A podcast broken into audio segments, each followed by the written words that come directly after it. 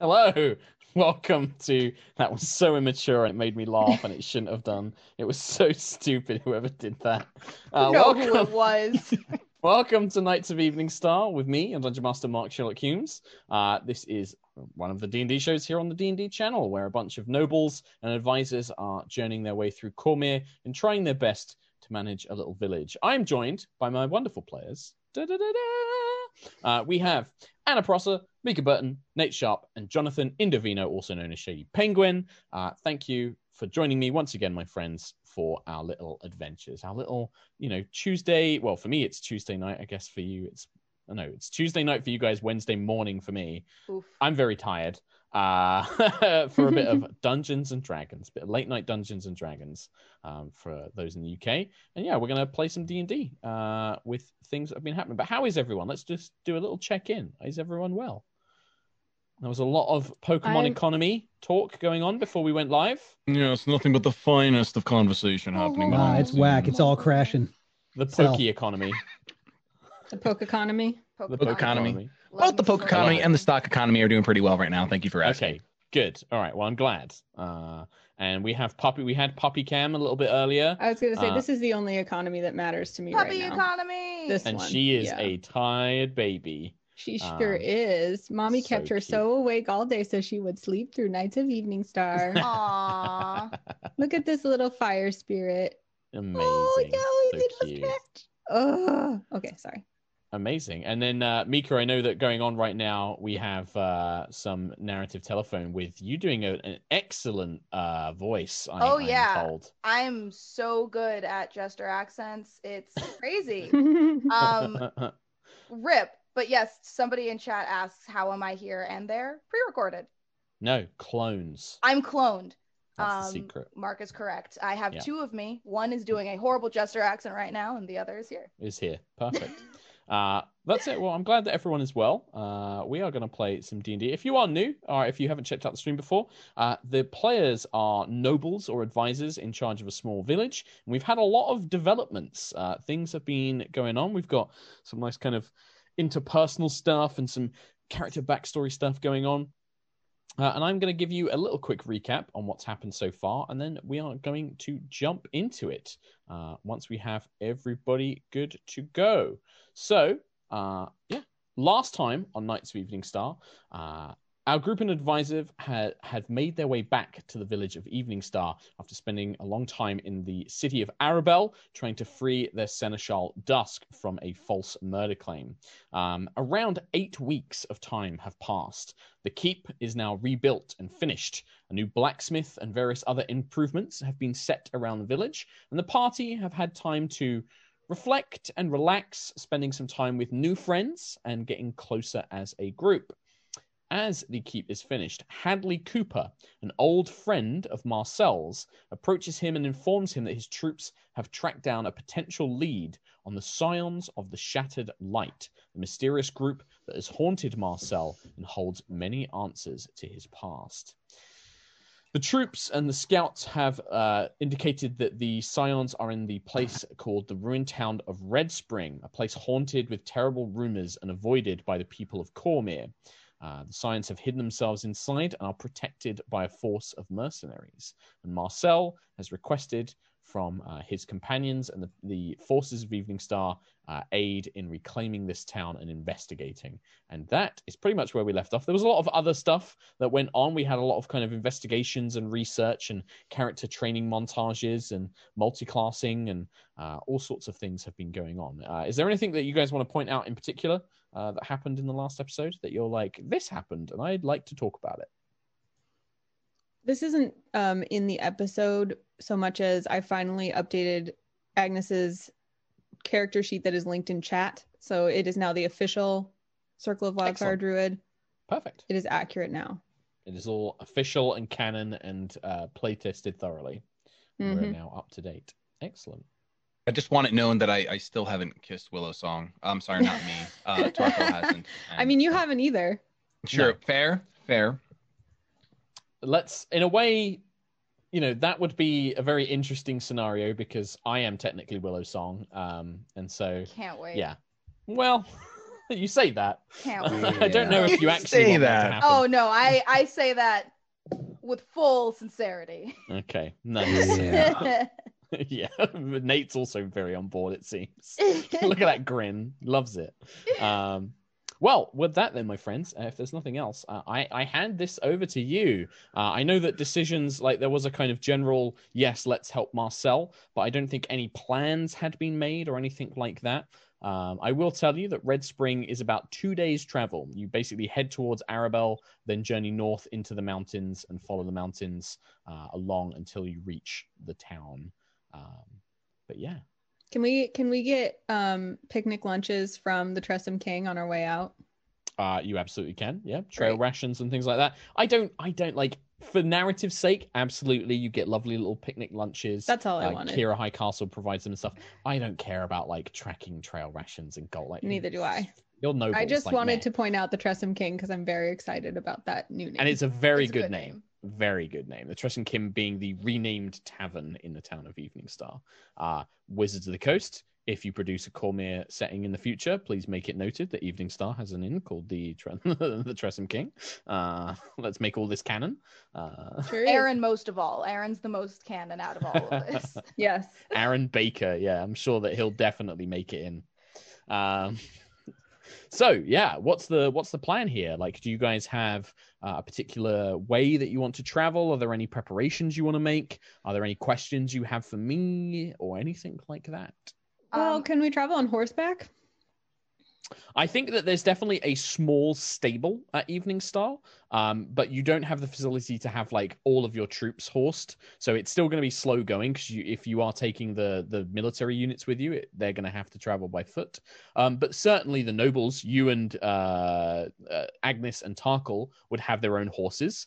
Um, that they can that, that would be stabled at the keep, ready for your own use. I think it would also make sense that Marcel and Azara have their own horses as well, um, being a prestigious position that they're in. Um, but I don't imagine anybody else would, because uh, you don't have any other mounted knights or anything like that. Do we so. have our own like personal horses? Yeah, yeah, absolutely, you do. Yeah. Can, I'm so sorry to derail, but this is really important. Can we describe what each of our horses is like and what they're named? Anna Prosser, please take it away. Thank you. I don't know what mine looks like. I just, like, in my head, this is one of the most important fan art references I could possibly think of. Mm. I think I know. Yeah, you go first, Mica. Okay. I'm imagining, like, a really, like, a jet black mare, like, really sleek, built for speed type of horse. Nice. Um, I know technically horses do not have red eyes, but I imagine, like, a pink, reddish hue to okay. uh, to Azara's horse's eyes. Mm-hmm. Um, and just like Azara, looks real mean and tough, but like loves carrots, super softy. Um, Very and I soft. think she would be named, uh, I don't want to say Onyx, because I know that's kind of stereotypical, but uh, get, All let the me, better. Let me cycle back on the name. It's going to be some yeah, surrounding. You don't have to give them yeah. names. Yeah, but right now, black, black horse with like red, red, pink eyes. Sure. Okay. Uh, does anybody else have an idea for the description of their horse that they I would absolutely like to do. Uh, okay, I've thought about this every day since Googling. we started this campaign. I, I reckon Jonathan's been Googling this. Um, okay, so my horse is a white horse with little, very light gray speckles. Its uh, hair along the back of its neck and head is like a, a mixed, like whitish gray still, mostly white horse, just little dabs of of, of gray throughout. Uh, has a dark snout with a little white patch on the front. Uh, just look, think, think of a tr- uh, Artax from Neverending Story, because that's my horse, literally. Uh, and his name is Artax in this game as well, because Put um, in I can do that. Bog for horses. uh, Go ahead. Okay, uh, mine is perhaps unsurprisingly like a fiery red chestnut mare. Um, and uh, the, her mane, like a chestnut horse could have like a lighter or darker mane. Hers is just like the same color, but even more fiery red. Um, mm-hmm. So just like very much, basically the color of Nizki. That's, that's what the horse's color is. And it's now I, called Nizki. I, I was going to name something else, but now I kind of want to name the horse Nizki. There sure. You it's your horse. Do what you want. Uh, I would like everybody just put in your equipment or somewhere on your character sheet. Do note that you do have a horse. It is a riding horse. It's not a war horse. It's a riding horse. My horse's name is Legolas. Um, sure. That's great. Sure. Can I can I ask chat for help? Because I, I was actually going to... Um, I had a great name. Dang it. I lost items. it. Hold on. Horse. I'm sorry. Draft well, riding horse. Oh, I now I got it. Okay. So yeah, I okay. found out that... Um, there's a Celtic goddess, Brigid or Brigid, which was the goddess of poetry and fire. So I feel like that's a really cool name for a horse. So should I name Imagine it Nizki after my Brigid. Pomeranian, or yeah. Brigid, or Bridget, or Brig, whatever, however we decide to well, say Bridget's it. Well, Brigid's probably one? like a derived from Brigid. Yeah, it's probably like a Bridget. name. From it. Brigid. So Brigid. We would say Brigid then. Yeah. Sure. Okay. Well, you have a think on that, Nate. Go ahead. Describe Marcel's horse. Marcel would probably be riding an Arabian horse, which are typically, uh, I'm sure it's not literally Arabian, but some like that. They're kind of not great tempered. Um, uh, it would be a brown nice. horse with a black mane named Rat. Rat? Rat. Okay. Yeah, sure. Uh, and it sounds like, I mean, it sounds to me that that's like a, a, a horse that Marcel probably brought with him before he became the minister as well. Like that sounds like a horse he's probably had yeah, for a if we, while. If that doesn't interfere with anything. No, of course not. Yeah, you guys started at like level eight, so it makes sense that you have like basics like the horses and stuff like that. Same with like Azara's horse probably was one that she had uh, when she was in Marsember. So also, yes, um, chat. I was thinking of the Shadow Mare from Skyrim. Thank you very much. Chat helped me choose Brigid. My horse is Brigid. Brigid. Brigid. Mm-hmm. Okay. We got Perfect. Legolas, we got Brigid, we got Rat, and we got, what was it, Shady? Artax. Artax. Artax. He's just going to go straight up with Artax. It's just Man. two X's at the end instead, because I do two N's. So, you know, yeah. Apostrophe, yeah. Perfect. Um, underscore, excellent. underscore, X X, underscore, underscore. Sephiroth. Um, amazing. Uh, so with these horses, um, yeah, you have horses ready for travel. You have all the rations and things like that. Uh, I believe, and again, feel free to change this. This is me just trying to remember what happened last time. You had made, uh, you were planning to leave your unit of archers here in Evening Star, and then take Elissa, uh, Elissa's unit and Hadley Cooper as your two military units with you, because you know that there is quite a large mercenary force. Um, Uh, and the way that like large unit forces work, and we kind of had this a little bit when we started the campaign, you guys obviously are very powerful individual fighters. Um, against, say, fifty to one hundred troops, you are less effective as individuals, so you have your own units to fight other military units. That you can still have an impact on the battle, but it's not the same as like a D and D combat where you're one-on-one fighting. So, um, you know, you guys would be very quickly overwhelmed. Um, even such mighty warriors and wizards such as yourselves, one hundred arrows or one hundred spears at you is is not something that you can really survive. So, uh, quick question before we yes. leave: um, is it possible to create a few sending scrolls to leave with? Uh, People, ah, interesting. Uh, just in cases, and like also so, take one with us. So like one with us, and then like maybe one with like a military force, and then one with Sarah Lee. Yes. So uh, with that, that's excellent. You can absolutely do that. We've had some time to do it. I just want to quickly look up uh, crafting. Uh, just in case scrolls. There's emergencies at either point. Yeah, and you can cast sending. Yeah, this is a spell Azara knows. Uh, do I know sending? I don't know. I don't I don't know sending. I don't okay. I don't think I'm a high enough level. So if you don't have the spell, that means you can't craft them, but you can probably order them. You can probably okay. try and buy them. Um or Sarah Lee might I'd say probably Sarah Lee can make them, but they're more expensive for Sarah Lee because she's not a spellcaster. Right. So uh making a scroll, and sending is a third level spell. Okay. So they will cost about five hundred gold per sending scroll. They Poor are expensive. Per? Mm-hmm. Scrolls are expensive. Huh. Um, wait. Using Xanathar's guide. Um, Jesus. I can I can learn scrying. Is that going to help with what we're what we're no, doing? You can't. So scrying is scrying. good to look on something. So and you okay. need an object like a crystal ball or something like that to cast scrying as well. So you carry like um, I think it's a th- you have to have a thousand G P object, like a thousand gold object that you use to scry with. It doesn't consume hmm. it, but it's like a crystal ball or a magic mirror or something so like, like that. So that's like a quest I need to. do to yeah, get or you a can just buy object. One. Or, or you can just buy one. You could just be like, I'm going to have a special mirror made that costs a thousand gold, and then that you can use for scrying. So do you, we don't have a thousand you, gold to spend right now. Can you prepare sending? Let me see. Don't believe so. I don't think it's a druid I spell. I think so it's either. a cleric spell. It is, yeah. And I am a level one cleric. Mm. Ooh. Um, I Let's have level up. I have one sending scroll from. You do. What's his name? You do. So sending does allow a reply. So when you it cast does. it, they can send a twenty-five word reply. Yes. But once the scroll is consumed, it is consumed. It's consumed. Mm. Um. Ooh. Well. I'm gonna consult my my the party. Do you think I should leave the one sending scroll I have with, like, Sarah Lee, or do you think we should take it with us in case we need backup? I can learn Animal Messenger. Oh.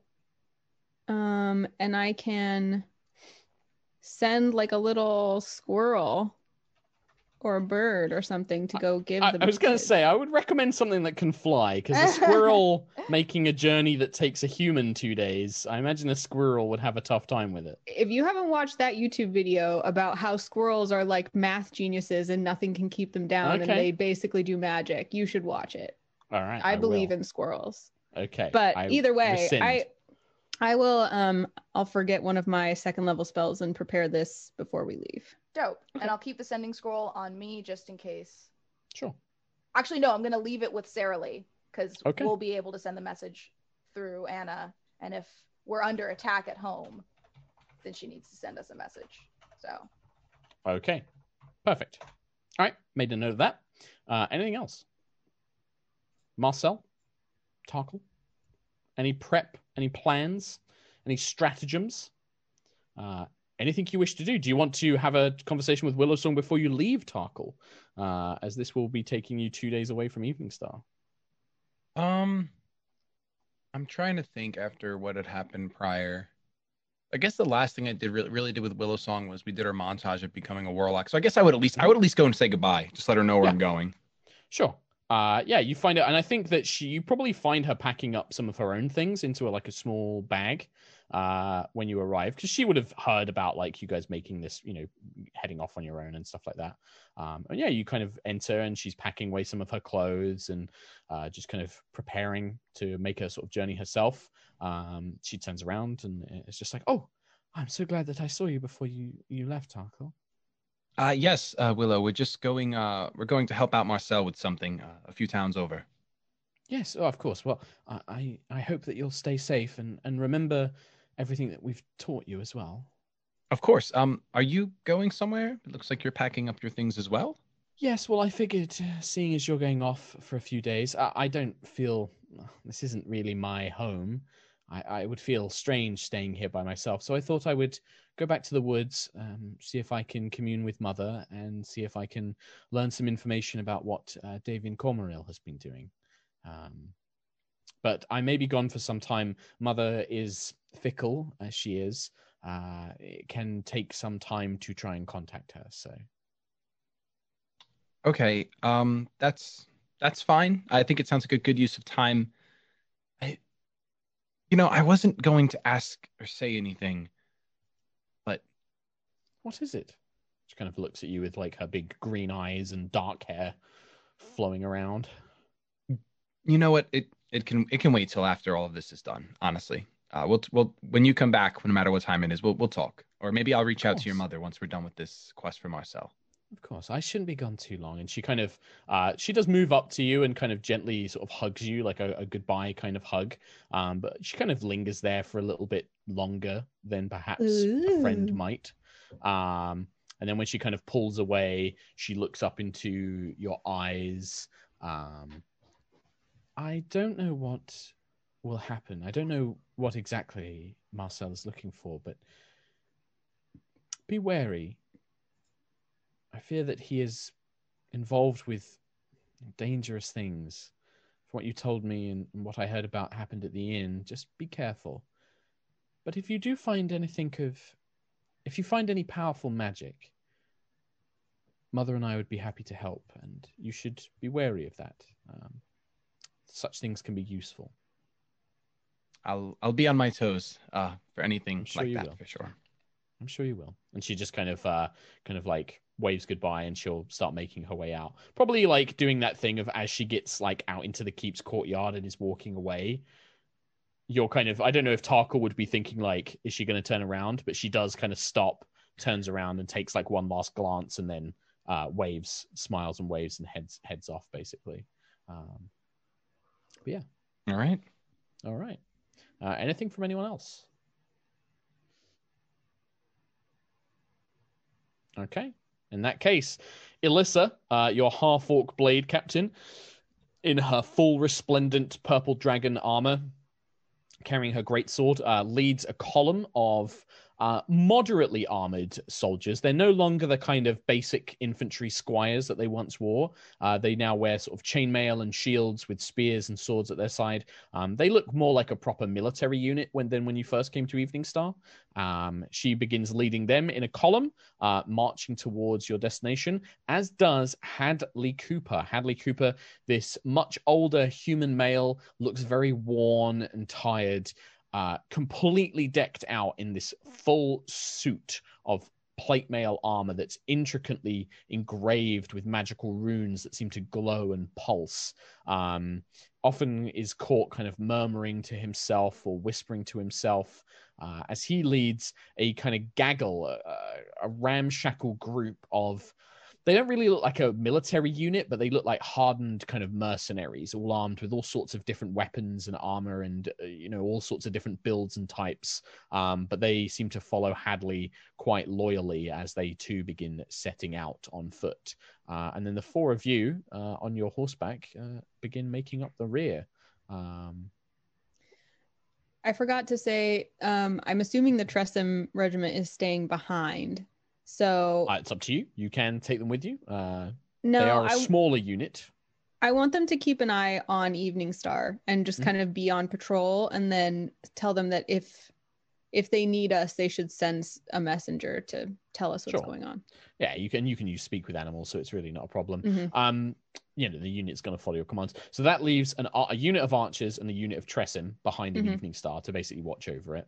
Um, and yeah, you guys begin making your way out. Um, uh, as a bit of flavor text, I would sure. hope that the army's kind of like an Assassin's Creed, Black Flag, and like uh, Valhalla. They kind of like sing while we're on a journey. Like they oh, have yeah, like there's... rousing army songs. Oh yeah, yeah. There's definitely, I mean, rousing. I think the purple dragon knights probably have like kind of like rousing Cormyrian anthems and things like that that they yeah. sing. And you know, there's uh, also games that they play, like word games. So like a soldier at the front of the column might say like a place, and then somebody behind them has to do a place beginning with the same name, or they they, they kind of play like word they're games as they're traveling and stuff. Games? Yeah, well, oh my it gosh, would, you know, passing pass the, the time. In the circle. Yeah, it's like, you know, it, they need something to pass the time, because otherwise they're just marching in heavy armor and are getting tired. So right. anything that kind of makes the the journey more palpable um, is good. There is also uh, in the Elissa's unit, there is like a musician, there's like a drummer, and then there's like somebody on like a basic horn as well, um, and they'll often accompany with music. Hadley's unit is almost the complete opposite. They are almost dead silent. They look they look suspicious. Everywhere they go, they're like sending people ahead, constantly checking the roads and the mountains and the bushes and things like that. Hadley will often come up to Marcel. Um, Marcel, he'll kind of speak in with you, sort of just like, no sign, but the terrain's getting quite rocky up ahead. We we should be cautious with these with this unit of knights here. They're making too much noise. Like, you know, he'll come and bring you like little status reports and kind of wait for you to kind of give him more direct orders almost. Yeah, I'm gonna I'm gonna at, at that at that last thing you said, I like turn around to like the singing group. Like yeah. Everyone quiet. Please. You kind of You you speak, and like there is this kind of hush that falls over. Uh, Elissa looks over towards you, looks at the way you're kind of like speaking with Hadley and your kind of more serious looking demeanor, and she'll turn back and be like, "Let's keep it down then, as uh, per the minister's request. We don't know what might be around here. Besides, we can always, once we make camp, you can all enjoy a bit of rest." Uh, And the knights kind of like murmur amongst themselves. A few of them do shoot dirty looks towards Marcel, like, who's this guy to tell us what to do? Um, but with Alyssa's kind of backup, they do fall silent. Uh, and yeah, the rest of the march proceeds uh, without much uh, Agnis frivolity. Notices that Marcel said please and smiles to herself. Okay. It's improvement. It is improvement. Um, yeah. The first day of travel. Uh, let's have someone roll a dice for me. Roll a... Who would like to roll a D one hundred? Who wants to roll some dice? I'll do it. Oh. Oh, just kidding. Who no, you got it. You were unmuted, so you definitely get to go. Okay. That's true. You do. You were the one who said it. That is that is the case. D one hundred. Do you want mm-hmm. both of them? Uh, yeah, so roll it. Is it like one hundred? So you'll have the D one hundred that and then the D ten. thirty-eight. thirty-eight, okay. The first day of travel passes by without much incident. Uh, you make your way through the mountains. It is a kind of warming, you know, it's beginning to get to summer. Uh, you know, it is summer. It's the early days of summer now. Um, so the weather is pleasant. The day is quite long. Uh, you make good progress and eventually find like a small clearing to make camp. Um, the soldiers who have been carrying sort of provisions, there's like a small kind of wagon with tents, begin setting those out. Uh, because moving like a, a couple of these military units is a sizable effort. This isn't like a small kind of traveling band. This is like, you know, dozens of tents with soldiers kind of like sharing it together and stuff like that. Uh, Things like your horses are taken by um, various in- infantry and cleaned and fed and watered. Uh, tents are set up for the four of you as well. Each of you have your own tent that is set up for you. Uh, and yeah, the night quickly descends. Uh, is there anything you guys want to discuss throughout the evening or any preparations or things you would like to do? Agnis is trying to, as usual, just kind of like get to know all the ranks and making sure they have everything they need, trying mm-hmm. to keep morale high and let them know that the nobles are at their service, as she does. Sure. Uh, make a, just do a persuasion check for me. Let's see kind of the general effect that Agnis has. And then you can narrate to me how it goes. Yeah, okay. So they're they're responsive to it. It's not the most, you know, inspiring speech, or you know, they don't seem like they're like, yes, amazing. But there is definitely a kind of, you know, they appreciate the gesture. The soldiers, men, women, and, and all all folks kind of uh, seem to appreciate it. You're invited to sit down at a few of their campfires and share a bit of drink and a bit of food with them. Um, and they do seem to appreciate the gesture, certainly. Um, normally, their things like their officers, they're used to staying apart, but they don't really have a lot of interactions with the nobles. So for quite a few of the soldiers, this is a fairly new experience, and you're kind of showing off a different side to the nobility than perhaps they've been that they've seen before. So yeah, I think it's it's well reciprocated. She's trying to do that thing too, where she like learns things about people, so mm. that if you know, if they're like, we need someone who can scale this rock wall, she can be like, oh, I, Mister Sam can is a rock climber, you know. Yep, Sam is a rock climber. Yeah, he uh, he often goes out exploring in the mountains uh, when he's off duty. Uh, you can make that note of that one if you want. Sam the rock climber. Sam the okay. rock climber. Great, perfect. Amazing. I'm adding that to my allies list. Sam sure. the rock climber. Yeah, absolutely. Uh, go on, Jonathan. Um, I think that like as the night settles down, I'd want to meet up with everyone, like Marcel and Azara and Agnis, and just kind of update them on what Fig had told me. Sure. We'll or Twig, ahead. rather. I keep calling him Fig. That could be his new name. It's his pet name, I guess, for me. I don't know. Can't get it out of my head. Uh, guys, there's something that I can't shake. Um, we had sent, obviously, King One Eye and Twig off on a, a recon mission to find out more about the Emerald Witch, and out of all of the researching that he did and all the all the people he asked, all the fae that he saw, there was no one who recognized uh, her description as a fae, not of any court, nor summer, nor winter. Was there the possibility that she's rogue and doing nefarious or non-nefarious deeds on her own? Usually fae don't stray far from their court, so that's slightly concerning. I think that I think Twig may have mentioned that she could be rogue, and that's why she's unaccounted for among the courts, but I, I just didn't want to sit with this and not share it with you guys. I have no idea the implication. I I almost approached Willow Song on it before I left, but it just didn't feel like the right time to talk to her before talking to you guys. I think, young Crownsilver, you're instincts were correct. We always want to keep our cards to our chest when it comes to possible miscalculations of trust here. As we know, uh, we have possibly an ally who can go and help us infiltrate the Feywild and talk to the Summer Court and see if we can come to some kind of agreement, although my research on the Summer Court tells me that this will most likely end in bloodshed. But with Agnes's uh, mentor, we can at least get our own boots on the ground and talk to the Fae within the Feywild and find out more about these possible rogue Bri- Bri- Briar Briarwoods, Shadow Briars. It's like Briar Song, Brentwood. That's a place in Los Angeles. Wood I, around I, I do, I do think that Willow is is an ally. I don't get the sense of malevolence from her, but mm-hmm. I, mean, I, I feel as though we've we've spoken of her as if she's Fae before around her, and she's never claimed the opposite. So, which I don't think is in question here. We know she's Fae, but.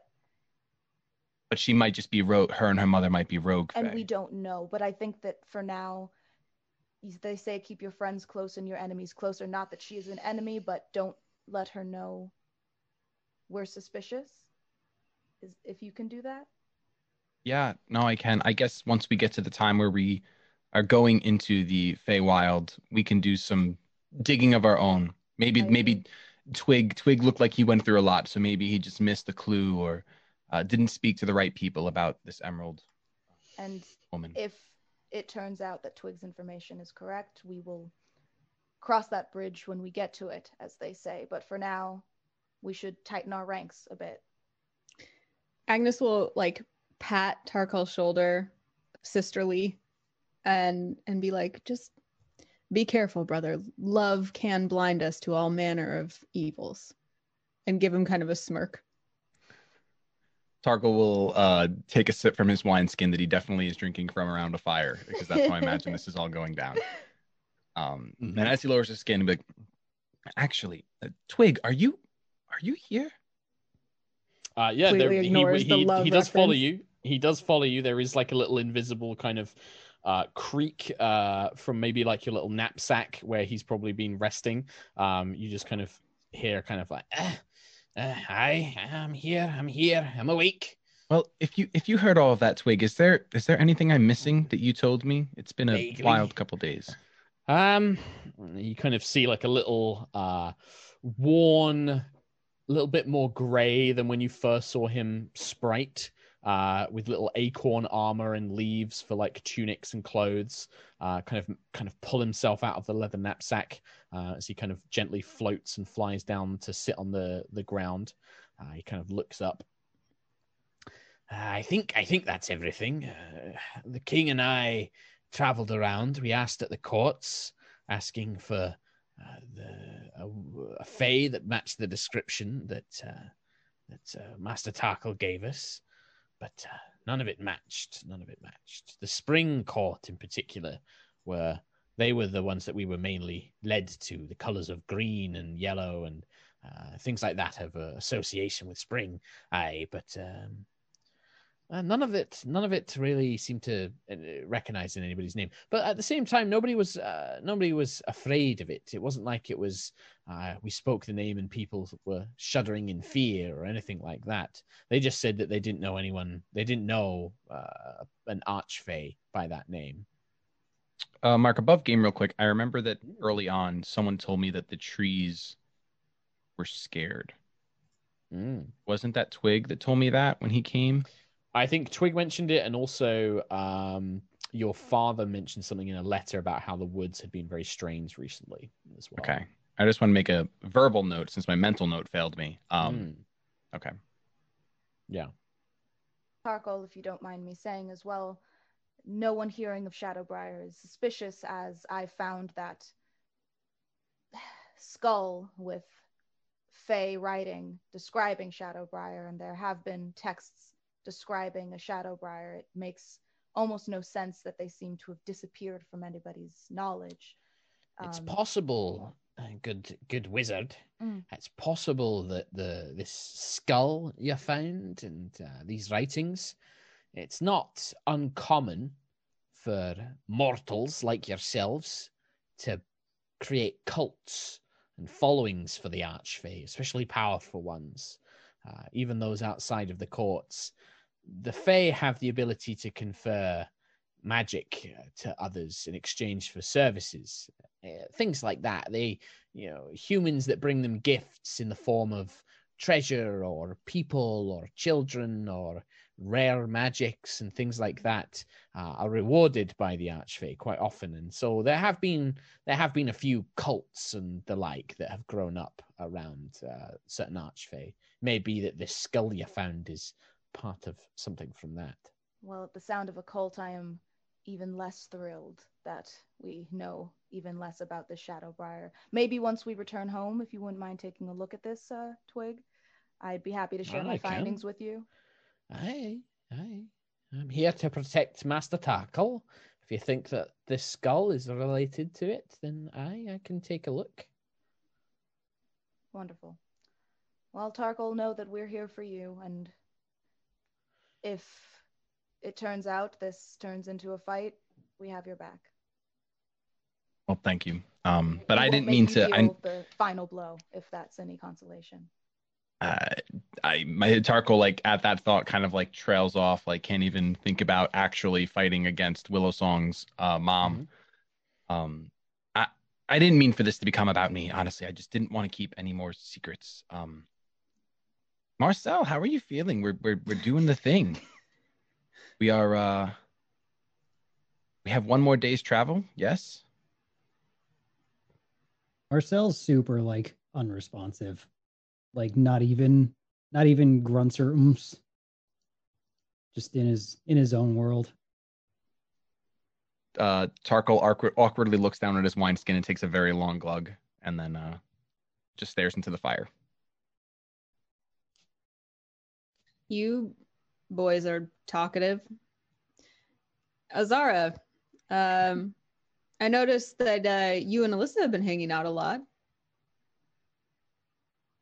Uh, Azara kind of like blue screens at that and just like sips her tea. Were you discussing some sort of military strategy or? Uh, so, some sometimes um, the ma- the magic. And the phys- not physical, um, the, um, uh, and she just continues to sip her tea. You all are quite full of verbosity tonight. There is something strange going on. I'm going to get back into, I'm going to get back to sleep. And Twig kind of pulls himself back up into uh, Tarkle's satchel, and you hear like a little sort of like twinkling of dust and magic as he vanishes from sight. I think this whole time um, I've mostly been talking to the sword, mm-hmm. and that's what I've been kind of wrapped up in.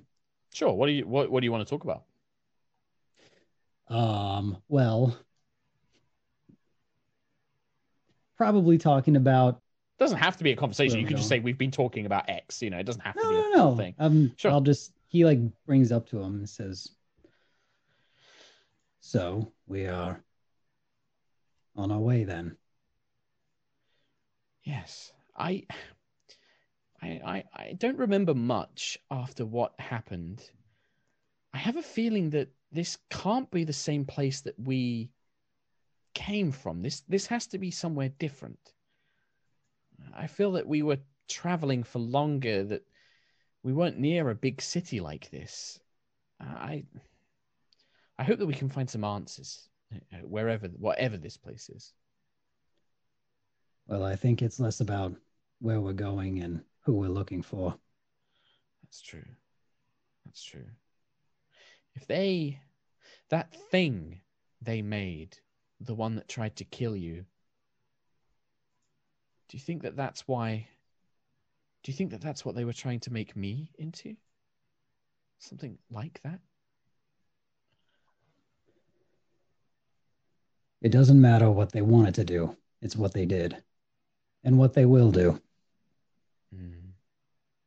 If that's what they're doing there, then I'm right to know that they need to be stopped. I'm glad to hear you say that. Yes. I don't want what happened to me or to Ori to happen to anyone else. With, well, about that, what happened to you? Hmm. Do you, do you seek for it to be undone? If we can. Brother, yes, in a, but I don't know if it's even possible. I'm pretty sure my body was destroyed. Uh, I don't know if I have a body I could go back to. But yes, I, I don't... I want to be a person again. I, I want to be me. It's nice that I can speak to you, that I can do things that I couldn't before, but I don't want to be a weapon. I, I don't want to be a tool. I want to be myself again.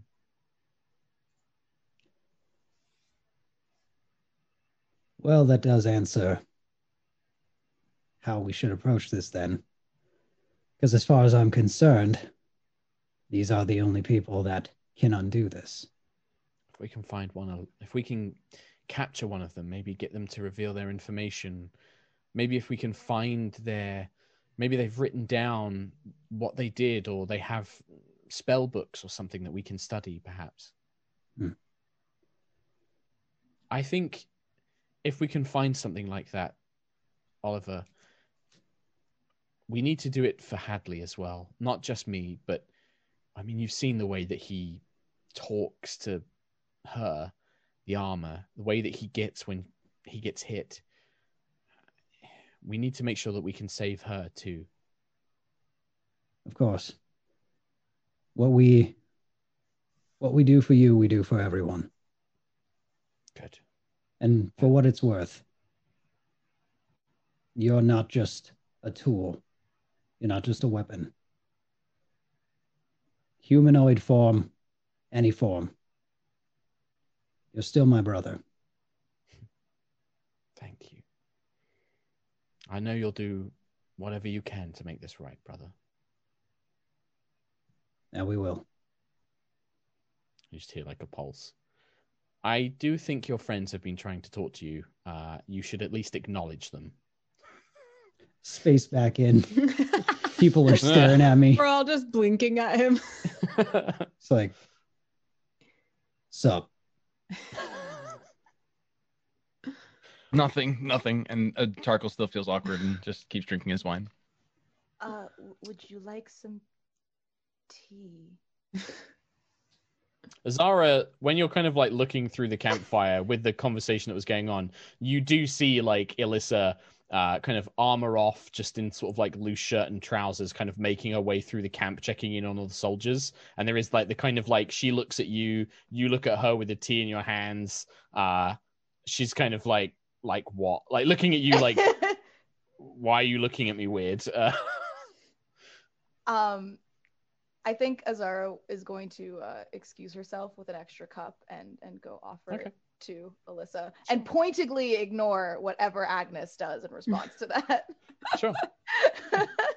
There is a kind of like moment where she kind of graciously accepts, uh, and she's like, "Oh, thank you, uh, Magister. I, I was just about to um, retire to my to my tent for the evening. Uh, if you have some spare moments to catch up." Uh, of course. Um, lead the way. Yeah, uh, and she does. She does lead the way. Obviously, she just gets in, gets inside, sits down, drinks the tea. Uh, she does. Uh, she kind of leans over. She's like, "I'm sorry if I'm. Uh, I'm wearing that armor and marching all day. I had to get changed. Uh, I, hopefully, there's no smell or anything." And she kind of like is desperately trying to like like make sure that she's like, you know, clean and fresh and doesn't isn't in a sweaty, gross mess. Zara will blush a little bit and say, "No, no, I, you're, I, you're." Great. I'm good. Uh, and she kind of awkwardly like looks around and like pulls over a chair, and yeah, you end up having tea. Uh, again, nothing, nothing more, uh, more illicit. Uh, just a, a just, lovely, just lovely evening of catching up and talking yeah. about the events and things. I I lean over to Marcel, and I'm like, do war wizards traditionally strategize with military captains? I think at this point, I know less about war wizards than I did a year ago. Fair. And with that, a lovely awkward silence falls over the camp. Tarkhal just drinking his wineskin, and then just everyone kind of staring off into the distance. Um, as, a far as... off distant, just... yeah, like soldier from somewhere. Uh, you just hear like a kind of like... from a horn. Uh, but yeah, the camp falls in and you... sleep. You go, you know, the the night passes. Uh nothing untoward. There is no cause of alarm, no attacks or anything else. Uh, and the next day you continue your journey towards Red Spring. You follow the Stormhorn Mountains, um, moving through hillland and grass plains, uh, heading ever so slightly north. Um, you can see Arabel in the very, very faint distance. It's kind of tall spires just kind of cresting over the hills far, far to the south. Uh, yeah, pure south. And eventually, after maybe about um, half a day, maybe a little bit more, kind of talking about mid to late afternoon, so sort of like four or five p.m., um, you begin to see the workings of Red Spring. Uh, so named um, because a river that runs from the mountains, um, whatever... whatever kind of like ore or soil is up in the mountains uh, gives the water a kind of reddish color uh, as it winds its way through the hills and the forests um, and passes by a town. The, the the village really would have once been quite picturesque. Uh, there is a forest nearby, the mountains behind it, and this lovely spring. However, the land has, as you begin to get closer and closer, the grass turns less green, becoming almost grey. You look and see that the waterbed has long since overflow uh, flooded. Um, water has spilled out and created an almost swamp-like bog that just runs through most of the hills and area. All of this kind of uh, lowlands collecting, creating a fetid, horrible stench of decay and rot. The buildings have all collapsed into disrepair. Their wood is rotten with fungus, but all of it is an unpleasant shade of grey. The wood, the fungus, the ground. And as the company marches, it's almost like the conversation, the kind of hums of the soldiers as they're making their way, seem to carry further uh, less in the air. You feel it's difficult to think of joyful things. Not impossible, but it's easy to linger on the bleak moments as you get closer and closer to this place. Uh, Azara being more magically in tuned, uh, and Marcel, and actually, actually all of you guys at this point, you all have magical senses. Azara, you would know that Some, a very terrible magic was unleashed here long ago during something called the Spell Plague. You would have learnt about it in the history of the Forgotten Realms, um, when basically the weave of magic was broken. The goddess Mystara was destroyed. Uh, this place would have been yeah, damaged in some sort of magical attack or eruption. You're not quite sure what, but yeah, something terrible has happened here. Agnis, it's more of a feeling, a connection with the land. Uh, This place has long been abandoned by the spirits of life, um, the spirits of, of the earth itself. Uh, the bog is really just a kind of fetid, bubbling ooze of anguish. Uh, this place, no animals live here. No, no animals would come near this place. Uh, this is a dead zone, really. Uh, Marcel, the sword, uh, you know, definitely warns you and picks up on this, uh, kind of reminding you, yeah, Something terrible, something terrible happened here long ago, but I think that the Scions have been doing something here. I, I can feel the magic that they used, something like it's nearby. I, I don't know where exactly, but the Scions have definitely been here. Um, for Tarkhal, it's not an, it's not a sense of your own, but almost like whispered words from your brooch, the cloak pin that you received as a gift. Just a very faint kind of Willow Song's words that just before you left almost seem to kind of echo in your mind. Not that you recalled them, but as if they were whispered in your ear. Be careful. Magic is at foot here. Uh, yeah. Uh, the soldiers, uh, eventually Elissa and Hadley call the companies to a stop. Um, just shy. You can see the, the village is still a distance away, but you can begin to see the terrain change. Um, they take refuge in amongst the mountains and the rocks, uh, and Elissa and Hadley kind of approach the four of you. Elissa's the first one to speak. uh, well, my lord, my lady, advises, uh, Minister Magister. We've had a few forward scouts. Mister Cooper and I have been uh, communicating. Um, the whoever is here, there's a mercenary force in that village. Um, they're keeping themselves hidden, but they have archers, uh, ground troops, um, certainly enough to kind of match us one for one right now. Uh, they hold the terrain, and this bog is going to make approaching them difficult. Uh, certainly we won't be able to approach them by surprise through this thick swamp. Uh, we need to discuss how we wish to proceed. Um,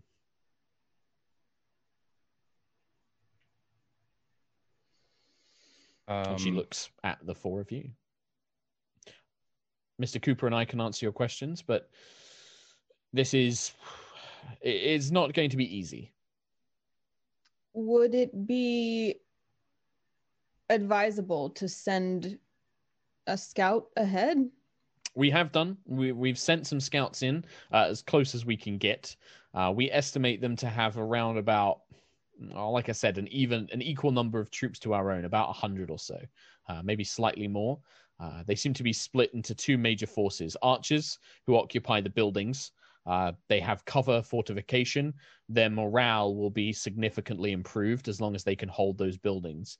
The ground troops will have the same problems as us. They'll need to meet us in the field of battle. However, they can simply wait and let their archers loot, soften us up before we can even reach them. Um, How many buildings are there? Um, and are they flammable? Mm, difficult. The wet terrain is going to make setting them alight difficult, uh, mm-hmm. even with mm-hmm. uh, Lady Agnes's powers.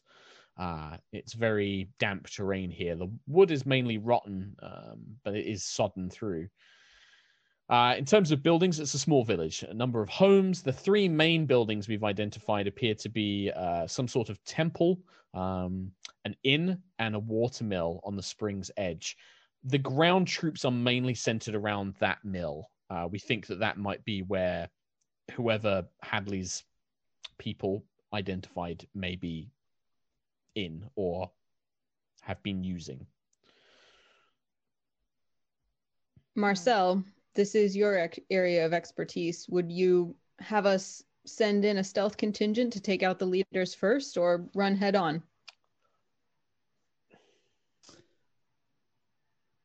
Would I have any kind of inkling, like, or is it just kind of like, what would I think? No, yeah, it's you can have an inkling. Like, um, if you want to ask me for like some tips and stuff like that, I guess maybe make a um, make an intelligence check for me. So just d twenty plus intelligence for me, Marcel. This would kind of be like the military tactics that you've picked up through your time spent as a mercenary. twenty-two.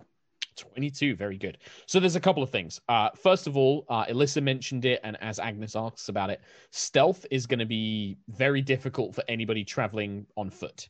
Um, the bog is going to basically make it impossible. You'll have to schlup and schlump your way through the, the bog itself to reach the buildings. There's also not a lot of coverage. Uh, once you get out into the open, um, the buildings themselves are the only real things around uh, nearby. There is a stream.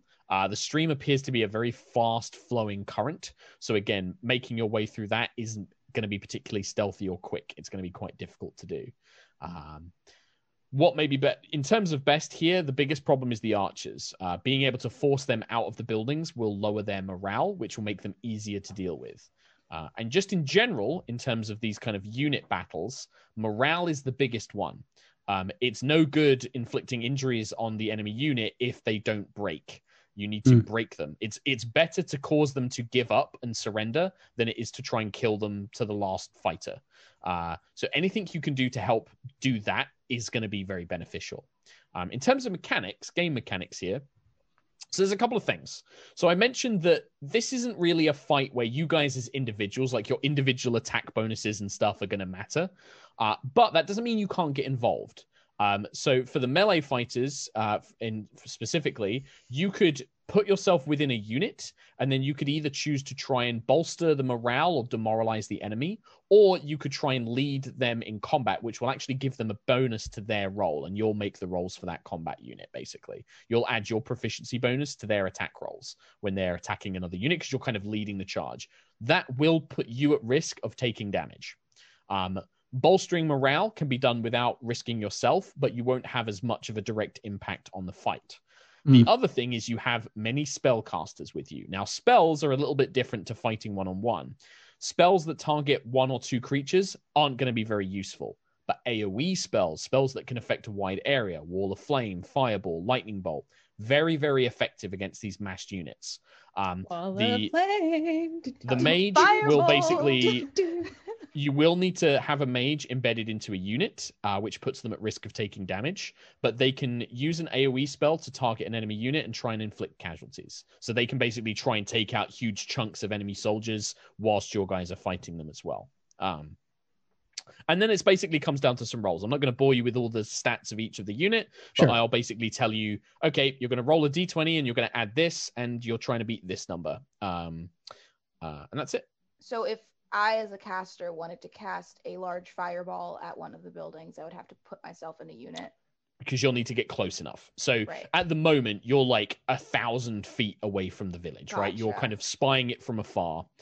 To attack it, to fireball it, you obviously need to get within range. That's right. Going to put you in range of their like of archers their firing back at you, right. Stuff like that. So yeah, gotcha. So there you you basically, it's the risk versus reward of mm-hmm. you can do some incredible damage to enemy units, mm-hmm. but you're also at threat of thirty arrows being shot at you, and even if you've got the best defenses in the world, some of them are going to get through and cause harm. So um, it's that kind um, of thing. Is there a way, like, do we see any any way to go around this bog or the whole it... village? So it's the mm-hmm. area that the village has been built on. It's next to this long kind of red river. The river mm-hmm. has become flooded, and the whole area okay. has become like a, a swampy farmland. So it's not like it's between you and the village. The the village is in the bog. Like, it's the area all around it, like a radius out from the village itself. Mm-hmm. Um, it's become like this fetid swampland. Like, so then could Mire. we take the... Is there any kind of like formation where we can take the spellcasters and then have whoever's chonky like stand guard with them and try and tank? Yeah, you could definitely try and focus. Like, you could basically order like some of the knights, right? Okay, you're going to take on a defensive position in advance and try and protect, you know, Azara and Agnis as much as possible. That will make them less effective at fighting themselves, but it will mm-hmm. give the spellcasters more of a defense uh, from being attacked. Yes. I'm pretty chonky. I have cool. so many fun AoE spells. Same. I have a lower armor class now and not many hit points, but I think it's worth the risk, especially because I have cleric stuff now. Yeah. I and Tarkhal... Go on. I have an enhance ability spell I've been waiting to use that could kind of bolster some of us if we're worried that it's there that we're too squishy. Yeah. Also, I think we both have Fireball, which can just decimate. Mm-hmm. Very having the spellcasters like with AoE spells is going to be very, very helpful here. That's like your big advantage. Um, I also obviously have Fog Cloud, which could give us some magical cover. cover. Things like that. So things like outside the box, if you want to try and create cover, if you want to try and uh, do things like that, just tell me what you want to do, and then I'll make up a ruling for it. Um, obviously, if they have enemy mages, they can do the same thing back to you guys if they have AoE, A O E mm. spells.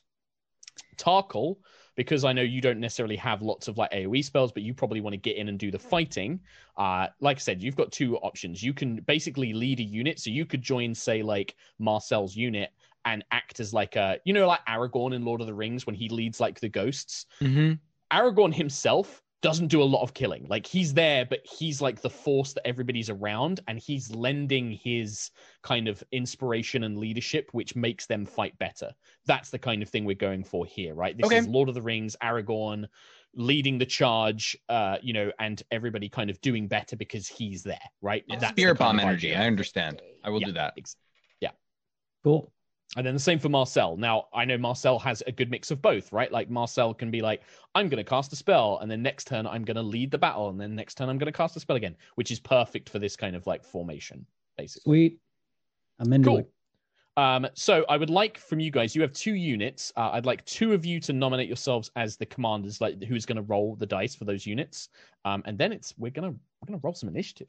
Uh, I'll nominate myself as a leader. Yeah. Cool. Agnis wants to ride into battle too. Sure. But she okay. respects Marcel's authority on those choices. Yeah. Sure. She also specifically details to Marcel these things, that she can cast Plant Growth, which is a one hundred foot A O E that reaches up with plants and makes everything difficult terrain, like super difficult, so it holds everybody in place. And same with, she also has Erupting Earth. So both of those are like, if we want to hold a giant group of people in one place for a coordinated attack, she could be the one to start that off. Mm. Azara would also like to detail her Fog Cloud, which is one hundred twenty foot range, but it's a twenty foot radius, so it could possibly give us cover so they can't see where we Makes are. Makes it harder. It would definitely make yeah. it harder to attack you. Yeah. To attack You'll us. Gain, yeah, um, you gain the benefits of concealment, which also is disadvantage on attacks. Fireball, which is a giant twenty foot flame that magically ignites anything flammable. Dope. Okay. Yeet. So, you want any details from me, Marcel? Because I feel left out here. I could tell you what I had for breakfast. Or... uh, I also, um, I totally forgot to mention this before we left, but if you would allow me to retcon it, I would have liked to have bought one or two diamonds just in case we need a revivify spell. Um, considering you have access to Arabel, which is a major city, and you had that eight weeks. Yes. How much, though? How many diamonds and what cost? It's a diamonds? diamond worth three hundred G P. So I would buy at least one no matter what, but then I would ask the rest I of the think crew. You can get two. I okay. think if you wanted to, you could buy up to two. But getting, like, more diamonds than that is, yeah, you're going to, like, a major city, you could definitely get them, but you'd have to, like, custom order them and, you know, mm-hmm. be like, oh, yeah, yeah, we can provide that and stuff. So. It was more a matter of, like, I know we have limited gold, so I didn't want to be like, I'm just going to sure. spend oh, six hundred yeah, yeah. gold. If I'm that sure is the half group of our money. Yeah. So I was going to say one. yeah. yeah. Sure, one's fine. This is to bring someone back to life. So is everyone within cool a minute. With that? If they die, it's within yeah. a minute. Mm-hmm. Yeah. Okay. If if if two of us are failing death saving rolls, then there's a problem. yeah. sure. So I'm going to put it down as Tarkhal is going to be with the Evening Star Infantry, which is Elissa's unit. Um, Uh, who, what about Marcel? I'm assuming you're going to be taking charge for Hadley's unit. Yep. Hadley's heroes. Um, okay. And then Agnis and uh, Azara, you're both going to go into battle. Yes. Yeah. Yes. It doesn't really matter which unit you're in. Um, it just, so I know that you're both there basically. Yes. Okay. So as, uh, you know, you are going gathering everything together, uh, Elissa and Hadley, Hadley will come over and say, if we attack at night, it will give us an advantage against the archers, uh, but it will also make it harder for our own troops to fight. Making our way through the bog in the dark is tricky. Otherwise, we've got to wait till morning. Hmm. I don't know what magic the Magister and your ladyship have. Uh, if they can provide any additional support, coverage. Um, that's something we should consider. Anything? Sorry, I was adding my diamond to my character sheet. What is the goal? That we... We're trying it, to figure it's... out if we should attack at night or in the morning. Night gives us, you know, more advantage, but it also makes it harder. Yeah. So, like, the archers would probably have a harder time shooting you, but your melee troops will be less effective when they do get into battle. If we light buildings on fire, that will give... That's what I was going to suggest is, like, yeah. I can I can cast all manner of fire spells. I don't yeah. have any, like, light spells. If we if we just light up the entire town, that should give a, enough of a light for the troops to fight by. Sure. And take down the archers in one fell. I mean, we could start the whole thing off with a wall of fire, and then no one and, can come toward us, and we can fight from behind it, and it'll light everything up.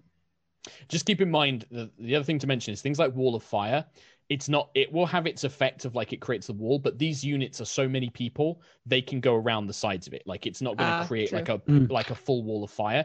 It's still going to be effective. It's still going to cause damage and restrict their movements, mm-hmm. but it's, you know, it's not going to stop them getting to you. Same also, with like right. the archer shooting through it and stuff like Two that. Two simultaneous fireballs onto buildings to just light them ablaze. You can't fight in a burning building or you're going to burn to death. Is this whole town with the scions? Are we we're ready to set a flame to a, a town that we don't know if there's innocent people in here? Great. Yeah, I'm not super keen on, like, I, I assume they took this town. So is it like someone else's property? I would rather not burn it down if it is. Are you asking me as Dungeon Master, like, do we know if this town has yeah. got people in it and stuff? So the scouts, uh, Elissa and Hadley scouts report back that they haven't seen any um, townsfolk. Uh, this place also looks like it has not been lived in for a long time. This is like, it looks like an abandoned place. It yeah. looks yeah. abandoned, right? Burn it's, it. You know, Burn the it. all of the buildings are like wet, sodden wood that has been like in this bog. Uh, all the ground is flooded. Um, there's moss and all sorts of just like, you know, fetid, wet growth everywhere. Um, they've seen the mercenaries in the town, oper- you know, occupying the buildings, and they have small camps um, in the in the town itself as well. Uh, that's that's who they've seen. Um, and these mercenaries, uh, they appear to mainly be a mixture of uh, humans, hobgoblins, and Goliaths. So they look pretty tough. They look quite brutal. Um, they're wearing like all mismatched armor, and you know, they don't look like trained knights, but they lo- do look like they know what they're doing. Um, I admire how you are able to say the word "fetid" without it sounding dumb, in, like and it does in an American accent. Because when you say "fetid" with an American accent, it's "fetid." Fetid. Yeah. Fetid. Fetid genie. Also, amazing vocabulary. Genie. I, well, I think you're I've so repeated amazing. a few words, but thank you. No, I, I mean, read a lot it's of just such a books. good descriptive word. It is. It's so good. It creates like a real image in your mind. Yeah, I know exactly uh, what you mean now. Cool. All right. So, my good I, friends. Let's get it. You tell me what you want to do. We look to Marcel, or at least I do. Yeah, same. Likewise. It's all on Nate today. Well, I think we have a plan, so I think we're gonna do it. We're doing it. At, we're doing is it now at night, right? Is mm-hmm. the plan? Night. Is the plan to shoot fire until everything's on fire? I believe so. Great, I love it. Great plan. Agnes is uncharacteristically like jazzed. Okay. Uh, I'm just I don't have up. Fireball, Azara. I have oh. Scorching Ray though, which will work. They took Fireball smoothly. away from her, sadly. Mm-hmm. I know, isn't that so hilarious? The bridge incident. Circle, no, Circle of Wildfire Druid doesn't have Fireball. No, we took it away. I will Fireball for the both of us then. I can Scorching Ray. It'll Let's be do fine. It. Yeah. You can also Wall of Fire. The thing I'm yeah. going to say for you, uh, Agnes, things like Scorching Ray only targets normally like one creature. Those are not effective. It needs to be a, a spell you that can affect You can hurl them at one target or several. Oh, because it's three rays. That's what it means. Yeah, so gotcha. Like three rays is like three soldiers out of a hundred. It's not as effective I'm, as I'm like not going to shoot fireball. it at people. I'm going to shoot it at buildings. Okay. Can I target right. one and building? That, that's fine. Yeah, if you want to target the buildings with the rays, yeah. that's that's a different thing. But if you wanted yeah. to go for the units, that that's yeah. it's not going to be effective. I so have, you I theoretically can light three buildings in one turn. Yes, exactly. Potentially. Potentially. And I can do like a, I can do flaming sphere, but it's five foot diameter. So it's still A O E. And if people run into it, it sucks for them, but it's not anything like fireball. Also, can you imagine if you wall of fired diagonally? Just through the village? Yeah, wall of fire is definitely going to be a big one. And then it goes whoosh on either side. Like that's, okay. that's, the, that's the play. So, uh, we've real got... quick question. Sure. That's great. While I'm setting something up. Do I know if there's a particular attire worn by these scions, mm, at least from yes. what I remember. There is, yeah. You remember that they had uh, robes of white and gold, um, and it quite frequently featured a kind of uh, broken golden disc on a field of black, um, like a kind of shattered disc, like a kind of disc that's been broken in the middle and then pulled apart. Um, it's like one of their symbols that they have. Um, mm. So yeah, they would have like these white robes with kind of like golden epaulets and shoulder armor, um, braces, gauntlets, that sort of thing, um, and masks. They have these almost like golden face masks that completely shroud who they are. Um, Ooh, before we start, I want to summon my fire spirit as well. Mm-hmm. Whose name, by the way, I've been waiting. I knew the right name would come to me. The name of the fire spirit is Candor. I like I'll that. describe the... the outfits of these signs, at least that I know, mm-hmm. and just let them know that I want at least one alive. Sure. Yeah. Uh, the scouts uh, had uh, the scouts uh, of Hadley's unit and Alyssa's. We haven't seen anyone matching that description, uh, Minister, yet. But like I said, the scouts who have followed this place before, they saw somebody matching that description. We think that they're in the area, but we don't think they're here right now. Uh, we think this is mainly the mercenaries. They may be guarding something. There may be like another building that we, we haven't found, or maybe there's a cellar where these uh, individuals are hiding out. Um, but our first our first obstacle is getting through these units. Hmm. Very well. All right. Okay. Well, in that case, I would like, uh, let's, I mean, if it sounds like Tarkhal is going to roll for the Evening Star Infantry and Marcel's going to roll for Hadley's Heroes. Um Uh, Agnis and Azara, uh, you guys will get an action as part of those units as well, right? So you guys don't need to roll initiative on on an infant on a unit's turn. We'll basically have one of the guys go, and then one of you go, and then the next unit, you, the other one will go, right? So give me some initiative rolls, then, please, gentlemen. Uh, meanwhile, I need to do that as well.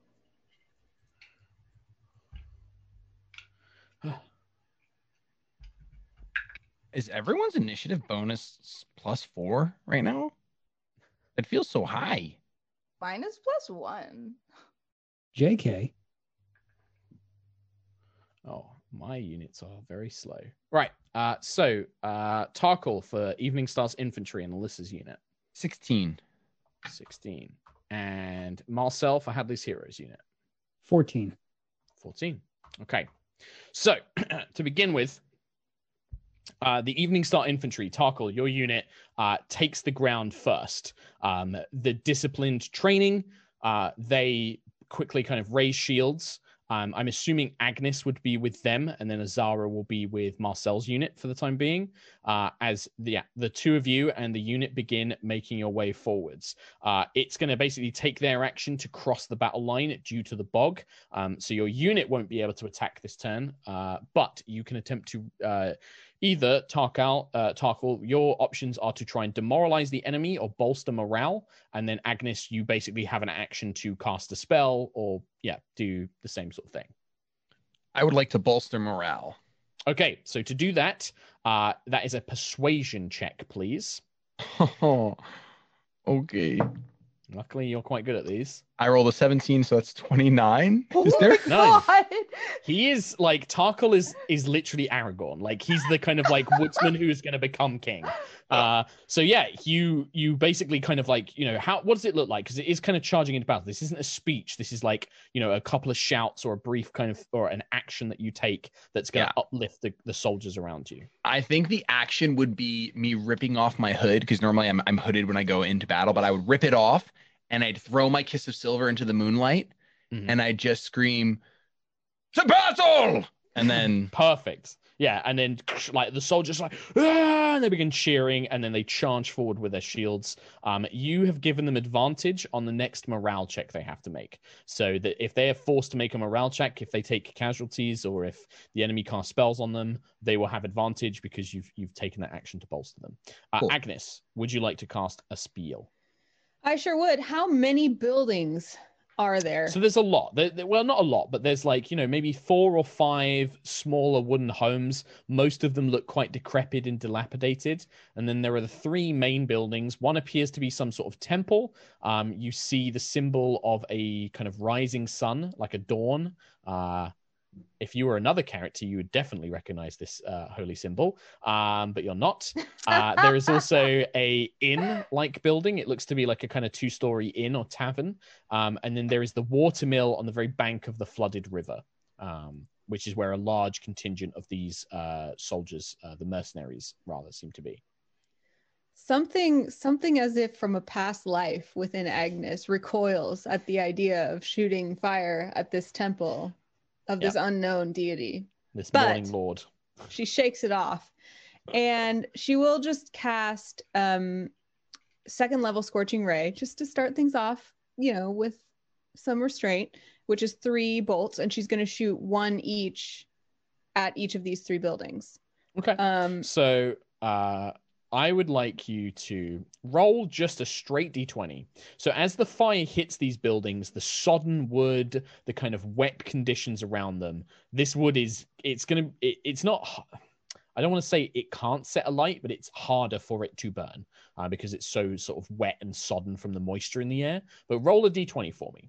I got a Just five. A straight up d twenty. You got a five? Mm. Okay. So the first uh, ray, as it hits the building, um, this will be for the first building, uh, it sizzles against it, and you hear the kind of crackling of wood and, and splinters, but it doesn't quite manage to catch a light fully. Um, the, the scorching ray itself, not quite enough to kind of cause any explosive force to erupt it into flame. Tr- roll again for the second building. Come on, big money. Yeah. Seven. Yeah, I'm going to basically give this like a fifty-fifty chance of it setting alight. Yeah. So the seven, second building, the temple doesn't quite match. So the watermill and the temple, neither of them set alight, but the inn, roll it for a third time. It was like almost a twenty, but then it was an eight. So the three wow. kind of beams, pff, they crackle and spit, uh, but the lights just do not go up. The the beams do kind of cast this orange glow over the battlefield, and you can see, very much like a World War Two movie, your own knights kind of stomping and pulling themselves through thick mud, making their way towards this village, as you begin to see the glint of arrow tips um, and other armored-looking figures making their way towards your own troops. At least I provided some light, but... as usual, someone other than me hopefully will do better. So I summon Candor to cast Flame Seed on one of the buildings I did not manage to light. Okay, so one of the like homes and stuff like that. Sure. Uh, same thing. No, so no, roll a one d twenty of the ones I tried to light, but oh, right, I didn't. I see. Okay, but you didn't. Okay, so yeah, same thing. Roll a d twenty for me. Okay, come on, come on, you sweet little fiery phoenix. Three. So again, it kind of launches fire, but the you know the moisture in the air, even just moving through it yourself, it's damp. You know, the wood itself must be so wet through that it's just finding a hard like spark to to fully catch. Um, so yeah, the three the three bits of flame do not manage to take any. Don't you efforts. Love when you do nothing on your turn? It's fun, eh? Uh, Marcel, uh, Azara, and Hadley's heroes. So Hadley's troops, um, a little bit more lightly armored, but packing much more punch with their kind of enchanted weapons, um, begin quickly making their way across the terrain as well. Very much like Evening Star's infantry, it's going to be their whole action to try and move across this bog. Um, but the two of you both get actions. Um, you can cast a spell, or you can bolster morale, try and demoralize. Um, if uh, if you're in battle, you could also try and lead the charge. Can I, how would demoralizing go? So that would be an intimidation check. Okay. Yep. Uh, because of the dark conditions, how are you going to intimidate them, Marcel? Like, what is Marcel doing? Um, yelling. Okay, so just a kind of like, we're going to kind of c- cut you up, that kind of just like yelling things at them to try and demoralize no, them. I, no, that's, he wouldn't yell. It would, it would be, it would arrow, just, be, it would just be like a, it would just be like a broody, angry presence. Sure. Just like okay, that's yelling. Fine. Yeah, that's fine too. I'm going to say disadvantage like a... just because it's dark. And so it's obviously harder to see you, um, but you can still definitely make it. It's like and a Captain Levi, like completely nonplussed, mm-hmm. just angry eyes, angry. And my other question, yep. Nate, is which of the two units? So they clearly have like a melee unit, and then they have their archer unit. Who do you want to try and demoralize? Archer. Okay, sure. So, so you said intimidation check with disadvantage, please. Okay. fourteen and fourteen. fourteen. Huh. Just not enough. Um, whether it's it's not because you're not intimidating, you are, but in the dark gloom, knowing that they've got the high ground, the enemy doesn't seem shaken yet. Uh, that resolve may waver as they uh, are actually engaged into combat and can see you much more clearly. Um, but yeah, they are not demoralized for the time being. Um, Azara, what would you like to do on your action? Um, you said that when the rays went off, there were arrow glints. Where did I see the most arrow glints coming from? Uh, the inn, the temple, um, not the mill. The mill doesn't seem to have any archers in it. And then mm-hmm. all of the little houses and villages, mm-hmm. most of the top floors and the bottom floors are clearly... The archers have got like fortifications, so they've kind of like put up like small barricades and barriers mm-hmm. to make sure that they've got covered positions to attack from. Um, I'm going to uh, quicken my spells so I can get two two little pew-pews off. Um... I know one will be a firebolt, but that's going to go towards a building specifically. But first, I'm going to cast a uh, level three fireball at whoever within twenty feet would do the most damage. So you don't need to worry about like the twenty feet. So in oh, this okay. in this instance, mm-hmm. you tell me the unit. So if you're going for the archers, archers in the buildings, yeah, great. archers in the so, buildings. So what I'd like you to do to represent that you're not just like hitting a couple of them, you're hitting like a big unit and there's other effects going on. Yeah. I'd like you to just roll a d twenty and then add your spellcasting ability modifier. And this is against the art, the unit's toughness. So this would be your charisma modifier if this gotcha. is a sorcerer spell. Haha, dope. That is a nineteen. nineteen. So the archers, you hear uh, this tiny bead of orange light flies out of Azara's hands and impacts against one of these buildings, probably the inn, uh, and this huge fireball explodes outwards. You hear the cry of archers and everything else. Uh, that penetrates their defenses. So what it does is it it deals damage to them, like mm-hmm. damage, um, equal to half the level of the spell. So what level spell was it? Third level fireball. Yeah. So this would be two. We'll round up. So their casualty die, which represents like how many of them there are, goes down by two. Um, and that means that they're basically falling de- lower in number. So you see several of them kind of like burst apart and uh, they begin shouting orders to kind of regroup and like, ah, oh, they've got mages. We need to track them down. Find out who cast that spell. Focus fire. And they're kind of calling out orders, but you can see charred bodies kind of collapsed everywhere else, um, having heavily injured the archer unit. I'd also like you to roll a d twenty to see if the building's set aflame. seventeen. seventeen. So the inn begins to crackle and spit as a fire has been lit. It will have to build up over time, but the sodden wood has definitely taken to the flame and is beginning to crackle and burn. Can I cast um, that firebolt since I quickened my spell? So you quickened that? Building? Yeah, if yeah. you've marked off the sorcery points, yeah, you yeah. can uh, firebolt at one of the buildings. Dope. I want to go for the... You said there was a church and a... A temple and then houses where the rest of the archers were. Probably the temple since it's one firebolt. Sure, um, okay. So it's a, just a d twenty. fifteen? fifteen. So again, the kind of fireball impacts, maybe catching like some, the kind of like a straw thatch roof rather than those thick wooden timbers, and it begins to smoke and smolder, catching a flame. Again, will take some time to build up in heat, um, but it does manage to start burning. Cool. Um, great stuff. That is so, my turn. I'm, this is me using rules that I've borrowed from, like I've taken from my friend Matt Colville's book, and then I've added my own stuff. So I am being a little bit like double checking stuff. Uh, okay. So the next two things that happen is the archers are going to take aim and fire at your units. Um, and then the melee troops are going to engage your own as well. Um, so the archers will take fire at probably uh, the unit that Azara is part of, which is Hadley's unit. Uh, and they do this by making an attack roll uh, versus Hadley's unit, which I need to bring up. Uh, I'm sorry, guys. This is a lot of stuff going on. So their defense is twelve. So the archers, Hadley's unit, uh, manages to kind of take... Uh, they manage to duck and cover, raise shields, um, you kind of leap out of the way as arrows thud. thud.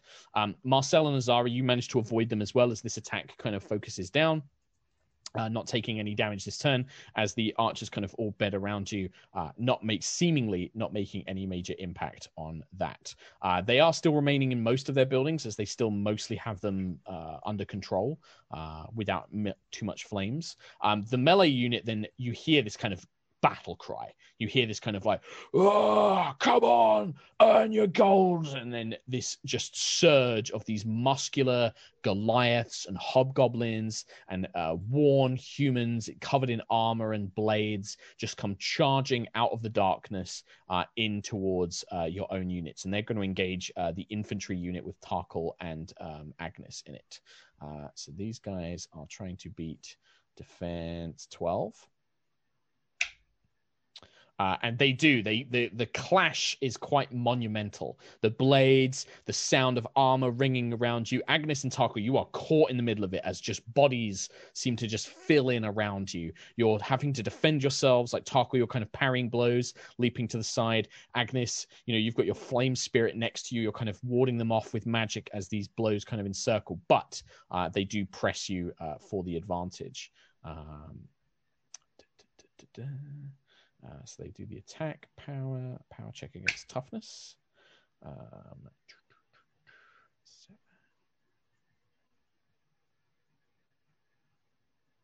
okay, so as the battle clashes against you two, the your own troops manage to fight back enough that they don't take any major casualties. They're not going to have their casualty die reduced. So they begin parrying blades, and a big grand melee has now taken place out in front of uh, the kind of main village area in this thick bog. People trying to pull themselves free as, as swords and that clatter around you.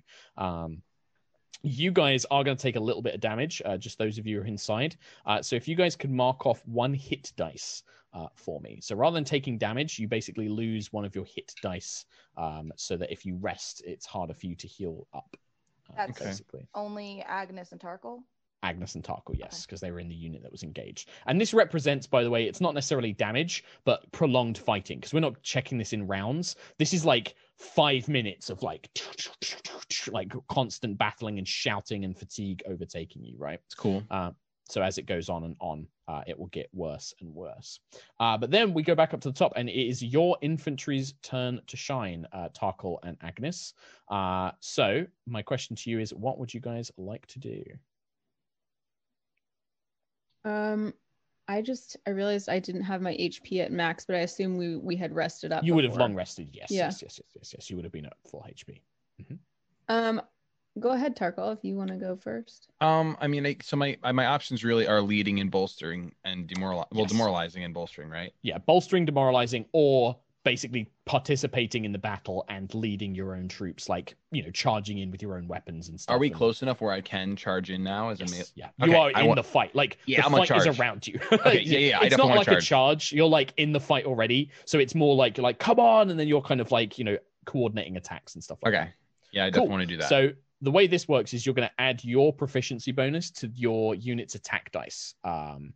for this round, right? Uh, okay. This is exhausting, however. Doing this is like you fighting very hard for like the next five minutes. Um, so uh, you can make an attack roll as your unit and give it a plus with your proficiency bonus of plus four, add seven, d twenty plus seven. Okay, d twenty plus seven. I rolled a thirteen, so dirty twenty. Dirty twenty. So your unit clashes into the unit you're fighting, and they they manage to put the pressure onto the enemy. Now I would like you to roll, um, and this is a to see how much damage you can do. Uh, it's a d twenty plus five. Okay, d twenty plus five. Mm-hmm. Oh, that fell off my desk. Everyone ignore me. I'm not even here. Here we go. That's a twelve, so seventeen. seventeen. Okay.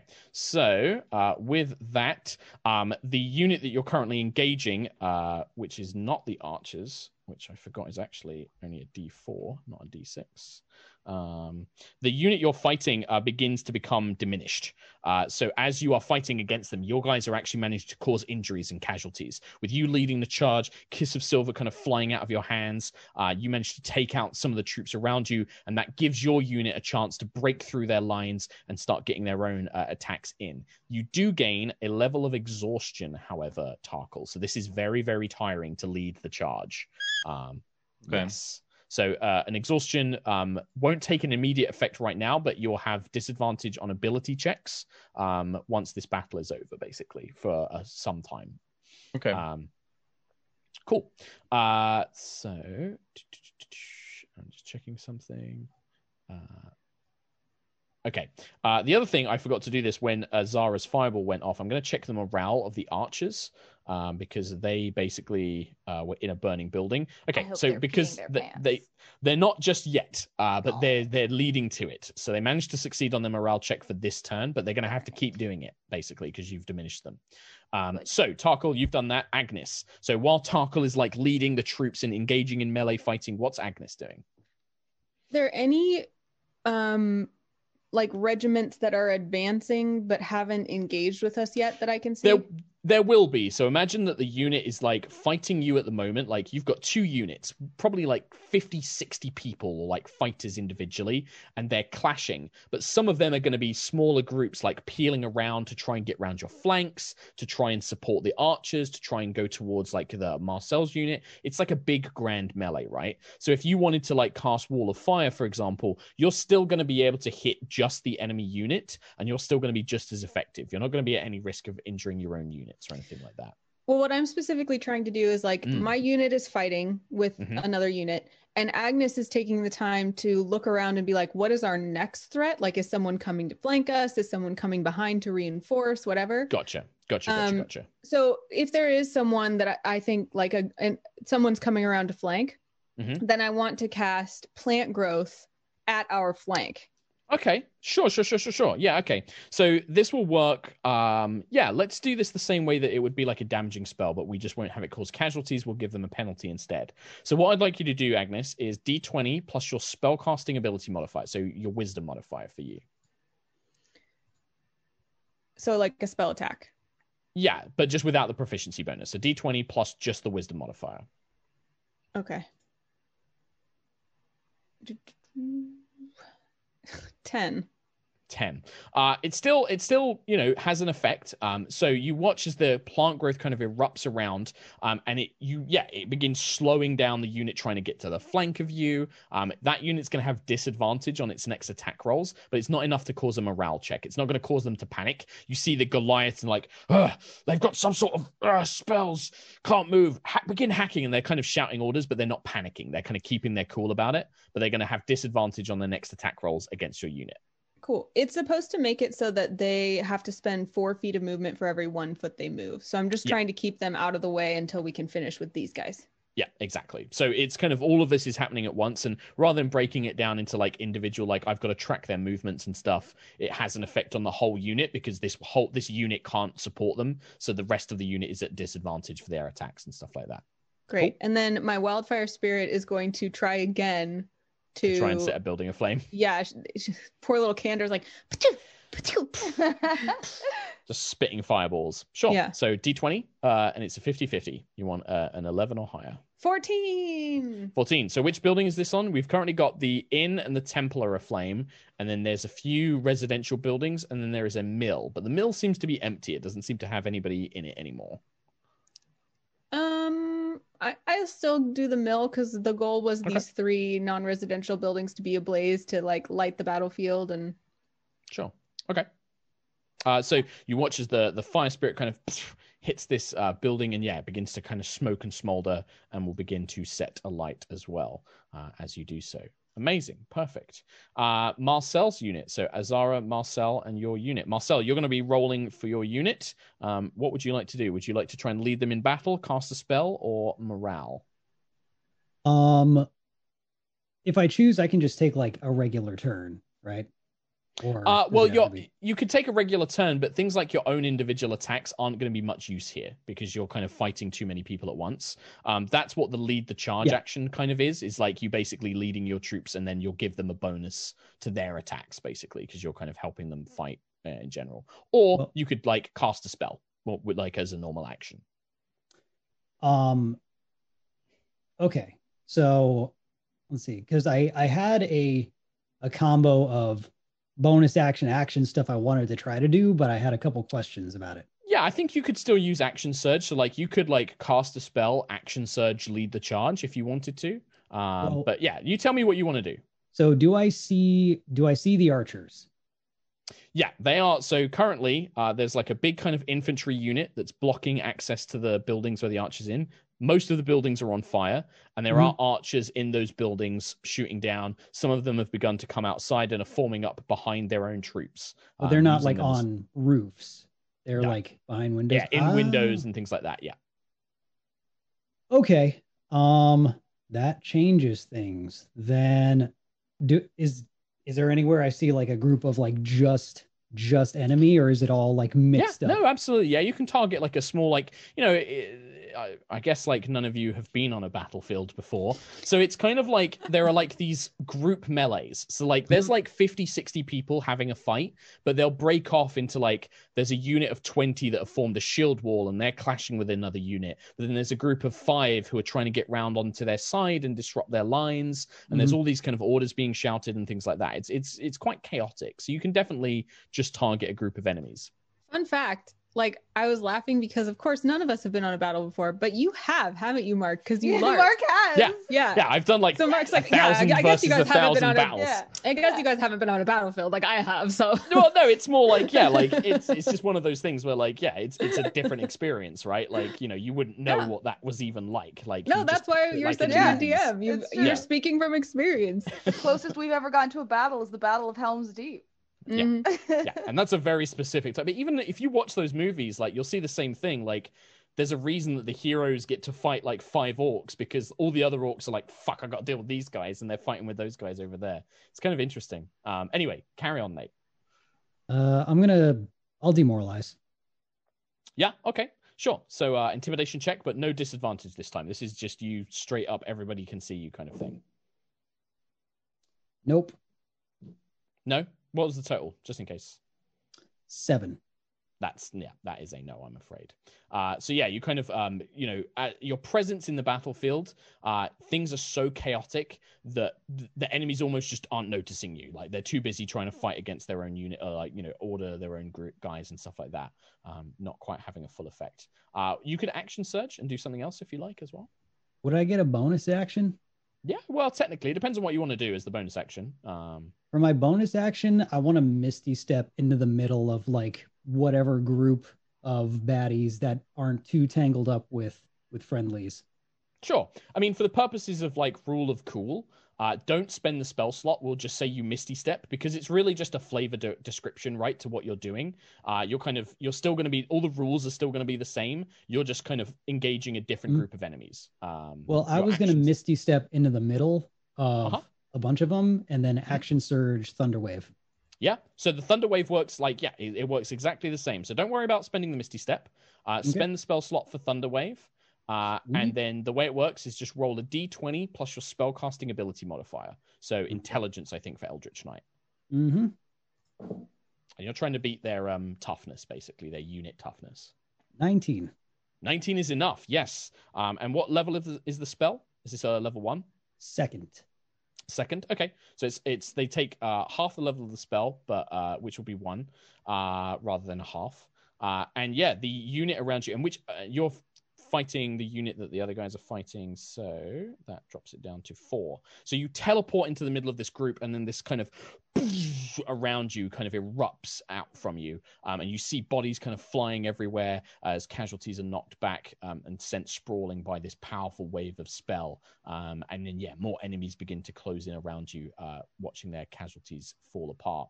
Uh, not quite enough to cause them to break yet, but still uh, a powerful impact. Azara. Yes. I'm ready. Who's closer to breaking right now? Uh, the archers look much more sort of like their numbers. You, that fireball nearly took out half of them. Wonderful. So. I would like to try and delete the rest of the half of them because I'm going to use my Snowmourne to cast Ice Storm. That sounds very cool.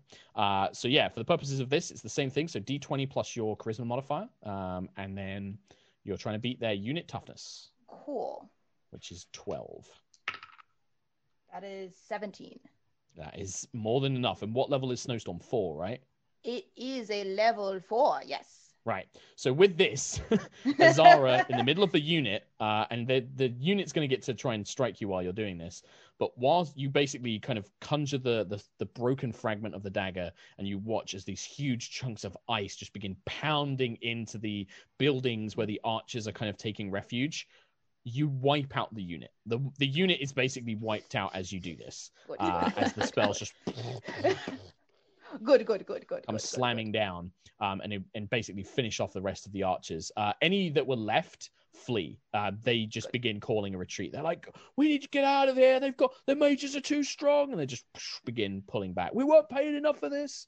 Um, and you hear some sort of calls out of like, "Get back here! Ah, the archers are fleeing!" And the, you know, there's dissension kind of being spread around everybody else. Um, um, I will make a morale check for the remaining unit. They are fine. As a note, this is Azara's mm-hmm. bread and butter as a war wizard. So as she sees that she's demoralized this unit, she like mm. anime Hime laughs in the middle of everything. She's like, "Whoa!" And like the power is coursing through her. Amazing. I love it. Uh, she kind of looks Azara? unhinged. If anybody looked at her, they'd be a little concerned. Amazing. Um, so as you are doing that, though, Azara, uh, the melee units that you that, that is currently engaged with both Elissa's and Marcel's forces, uh, they put the pressure on. Sensing that their mm-hmm. archer line is collapsing, they push the attack onto your unit, Marcel and yours unit, with Hadley's unit. Um, and there is casualties for the first time. Several of Hadley's men are kind of cut down, injured, stabbed through with spears or uh, you know, thrown hatchets and these sorts of things through the mud. Um, and they will take a casualty die of... Uh, of casualties. Uh, they'll take one off. However, Hadley's unit is quite big, and so uh, they, th- you know, these are quite minor casualties. The biggest problem is for you and Marcel, uh, as you guys are going to take... Uh, uh, you guys are going to take ten points of damage, and you both lose a hit dice as well, um, as these attacks uh, also begin to affect you. You kind of catch a few cuts that? and bruises. Uh, so just uh, on your character sheet, you can just uh, remove one hit dice, like as in like uh, as if you'd spent it during a short rest. Oh, I see. Okay. Yeah, as if you'd spent it. Yeah. So spend spend a hit dice. Spend really. a hit dice. Gotcha. Yeah. Um, but that's really all they can do on their turn, and I'm now going to have to make a check to see if they break. Uh, and they begin to falter. Uh, so you see the kind of melee troops around, even after they kind of cause these injuries, um, they begin pulling back, and they are beginning to now break, uh, losing their morale. A couple of their commanders are kind of calling out, shouting, like, what, what do we do? Uh, and they're definitely beginning to lose cohesion. Uh, Tarkhal and the Evening Star Infantry and Agnis.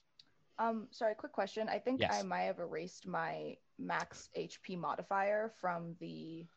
Ha- happiness five. level five. Thank you. Yeah. Uh, I'm gonna try to demoralize the unit that we're or tangled with. Intimidation. Oh, I'm not as good at that, am I? Oh, but I rolled an eighteen plus four, twenty-two. Okay, so they have disadvantage on the next morale check. So you, what, what's, what does this look like for Tarkhal? Are you just kind of like screaming bloody murder, or is this just? No, he know... probably throws his hoodie hood back up and then starts like dashing like behind enemies. Yeah, Naruto style, cutting throats and yeah, know, yeah, yeah, yeah. Necks. Oh yeah.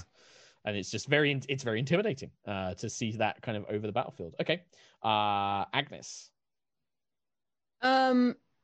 Do I think that either Marcel or Azara or Tarkhal, any of their units are in more danger than mine right now? Because uh, I already you... protected my flank. Yeah, I mean, it's it's yeah. Right now, it looks like the enemy's about to break. It looks like they're about to run away. So oh. this is going in your favor currently. So um, there's those like... who are trapped are like just about trying to pull themselves free so they can run away. But yeah, this is going very badly for them. So there's no need really to protect anyone at this point. It's mostly offensive. Yeah. Seriously. All right. Then because Agnis is having a great time now, um, she's going to do summon, an- conjure animals. And she's going to conjure um, eight giant poisonous snakes and have them wriggle up from the ground under the, under the yeah. skirmish that yeah. she's yeah. in. Yeah.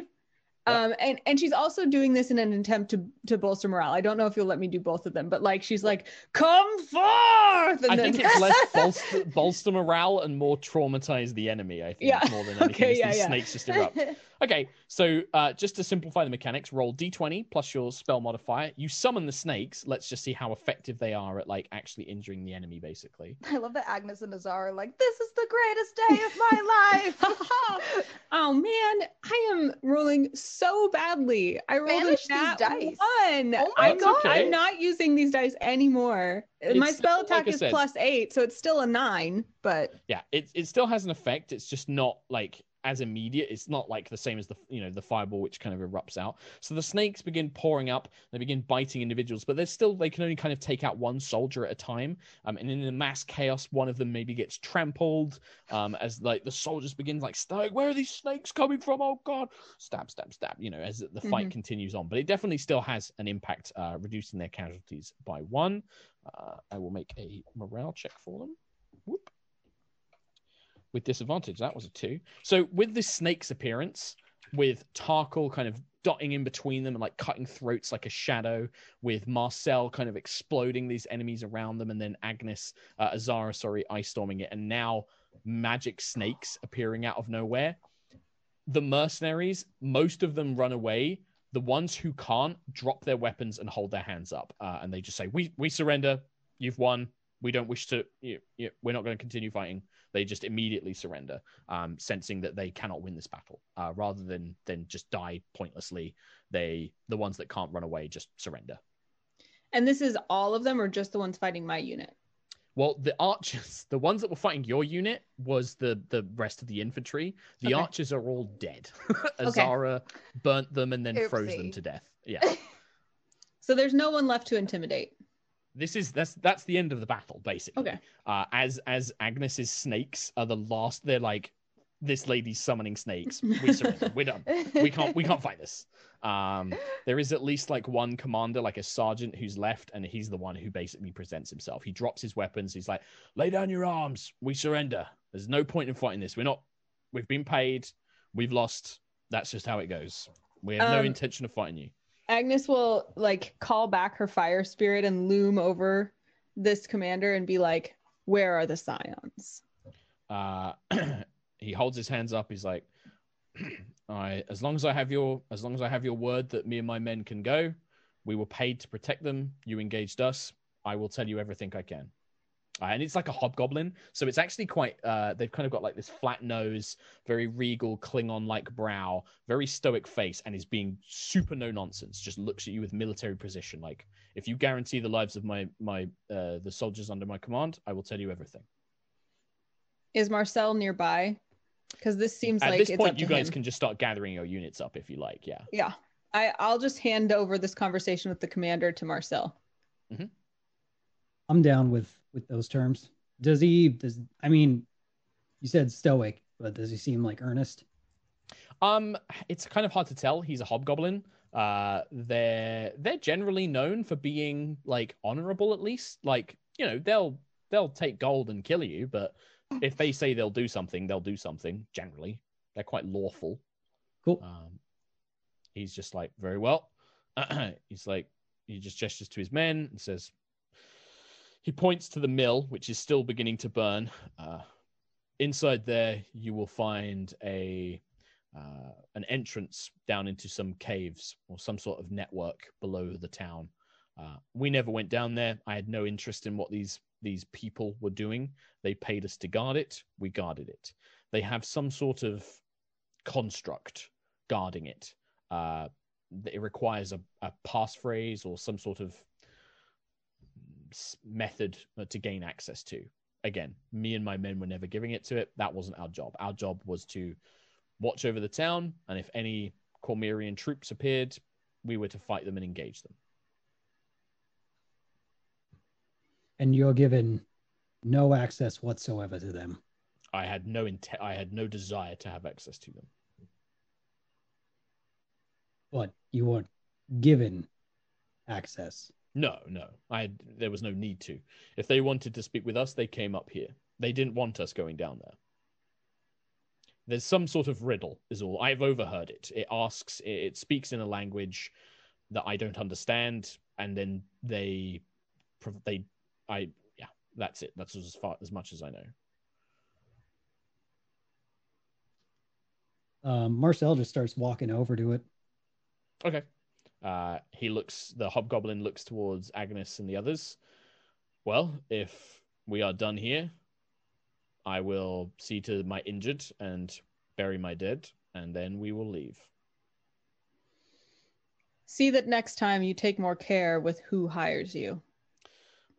Uh, the life of a mercenary, your ladyship, is not to judge who hires us. I then set perhaps the, price. the life of a mercenary. It, work. Then perhaps you could should consider a different kind of life. And she turns just... and walks away. She doesn't give him a chance to okay. reply to that. He kind of like makes a face, looks at the, the other men. He's just like, come on, uh, let's let's see who we can save. And they begin turning around. You can see that they have like some of the soldiers obviously have some sort of medical training. They begin like going to people that look like they can still be saved, bandaging their wounds, healing them, carrying them away. Um, a lot of the, like, there's not a lot of people who are just instantly dead, so they do manage to save quite a lot of their troops. Um, same goes for your side as well. Hadley's here, the, the folks in Hadley's unit that took damage, most of them can be saved. They're just going to be out of the fight for a little while, probably a week or so of rest and, and healing. Um, but yeah, the, the you know, it seems to be relatively unscathed. Marcel, when you make your way over to the mill house, um, which is beginning to burn, uh, you can see that the flames are beginning to kind of rise up uh, from the various magics and spells, crackling at the kind of rotten wood, creating this almost eggy sulfur smell uh, as you wade through the muck. You peer inside and you can see what appears to be a kind of broken down wooden mill. So uh, the water wheel is set into the flooded river. You can hear like a creaking, broken wooden sound coming from inside uh, where there's all these kind of wooden struts and cogs and gears. But stood on top of a kind of stone trapdoor uh, is a large metal sphere. The sphere is engraved with all sorts of like weird plates and lines, uh, and six spindly legs keep it in place over this trapdoor uh, as it hovers quite near the bottom. Um, that's what you see when you look inside. Hmm. So the thing's guarding the door. The, and the building is on fire. The building's on fire. Does it look like it there's... Not... Go on. No, go on. Does it look like there's... I'm assuming there's just a door going in? Uh, it's not even a door. Like, the wall has collapsed, so the wall on the side of the village has just, like, caved in. Um, like a dilapidated... Like, something you might see in, like, The Last of Us or, like, in a post-apocalyptic mm. movie where, like, the, the wall has just fallen in and okay. become covered in, like, growth. So you can just look in. Uh, and you see, yeah, this like all these struts and cogs and wheels from the, the mill itself. And then just this weird brassy gold sphere stood over this trapdoor. And it looks like that's the only way in and out, right? Um, apart from there's no other real entrances or exits. Yeah, this looks like it's the only other part of the mill. Uh, it looks like it goes down. And the hobgoblin did say like a network of caves beneath beneath the village or something like that. So it makes sense. Mm. I'm gonna, I'll approach this thing. Okay. Yeah. So when you get close to it, uh, you begin to see like faint lines of kind of red power kind of begins to emerge, and it begins glowing from the inside. Um, and this kind of warped voice, as the crackle of the flaming building, the wood splinters and timbers beginning to snap around you, you hear this kind of warbling voice.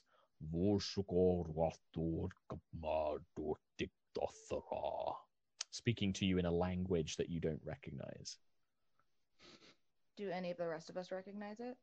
Do any of you speak Netherese? Never huh. even heard of you Netherese. Know, I you, sure don't. Haven't. Did you mean to sure say infernal? I feel like you meant to say I infernal. I feel like you I meant didn't. to say abyssal. I or feel maybe you meant to say common. I did not mean to say it in any of those things. Huh. Hmm. I, I don't speak that.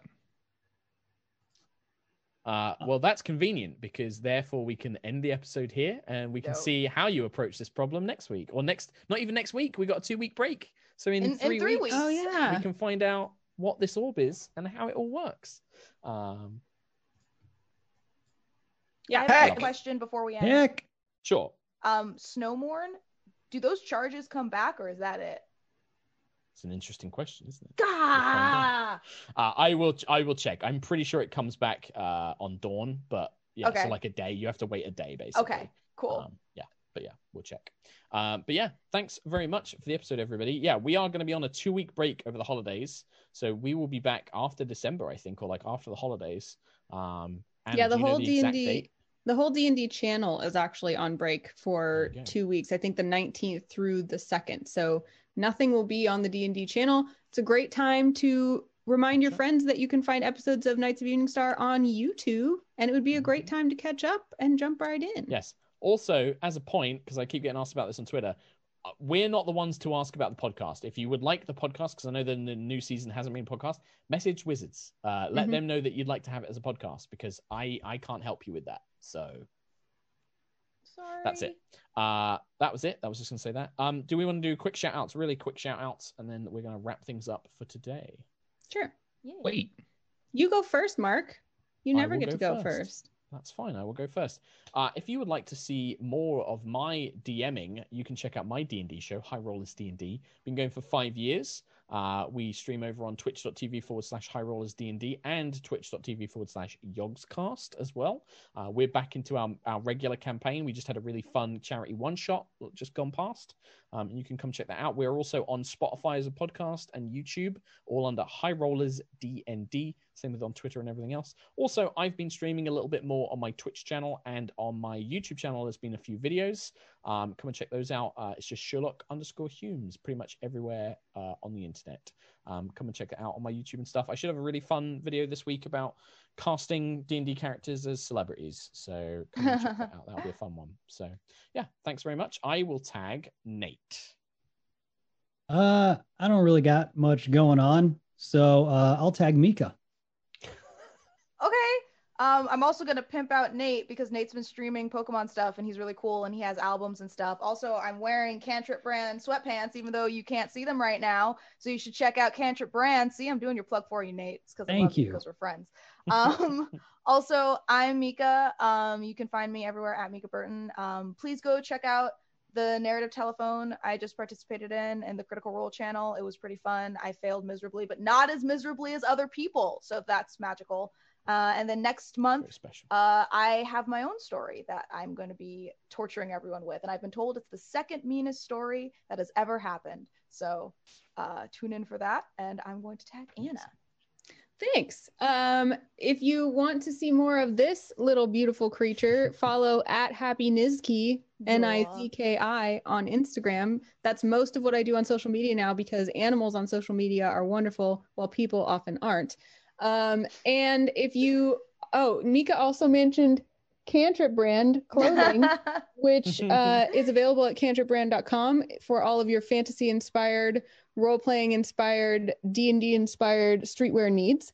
And if you want to watch more from me, the Holiday Acquisitions Incorporated special was released on the twelfth. You can watch Evelyn and Strix on, um, I believe that's on YouTube now, for Acquisitions Incorporated. And on Saturday this week, I have a new episode of Pawns and Patrons, which is our drop-in friendly Dungeon Crawl Classic show with the most of the original Misclicks D and D cast. And um, oh, I'm forgetting something. Oh, Extra Brains is our new talk show. Um, it's a good time to catch up on that as well, because we are also on holiday break. That's all. Excellent. I tag Shady. Hi, guys. I'm the last tag, and these foolish mortals have left me with a full two minutes to talk to you. uh, so this Saturday, economy. I will be doing a uh, Rocket uh, Pokemon Rocket Break first edition with uh, twelve people that bought in. And everyone's going to walk away with a foil and many other cards. It'll be really fun. two p.m. Eastern, uh, twitch.tv slash Shady Penguin. Also, listen, twenty twenty was trash mostly. There were some bright spots, I'm sure, in all of our lives, but mostly complete garbage. We can all agree with that. twenty twenty-one is coming. That's the next time we'll see you, beautiful people. And I know some people hate on New Year's resolutions, but in my book, if you can find any excuse to make a better change for yourself, don't let those people tear you down. Make the change. Go for it. Be better in twenty twenty-one. Uh, and that's that's it. That's my spiel. What a great use of what two minutes, Shady. That was amazing. Thank you. I, I love it. I feel so uplifted. This is why I'm the president of the Shady Penguin fan club. You yeah. can sign up today. He's the best. I love you can't it. sign up today. It's just me. It's just, just one person. It's it's closed enrollment. It's yeah. the Toilet Boys. I will toilet never forget boys. that. Toilet Boys. Amazing. Uh, well, thank you so much, everybody. I think we got uh, D and D Beyond uh, up next, uh, I think. Uh, so you can check those guys out. And we're, we're done. We're going to get out a whole minute early. How about Holy that? Holy crap. I'm going to go crap. eat some pho. Nice. Well, thanks very much for joining us. See you next time. Uh, bye. Bye, bye, bye.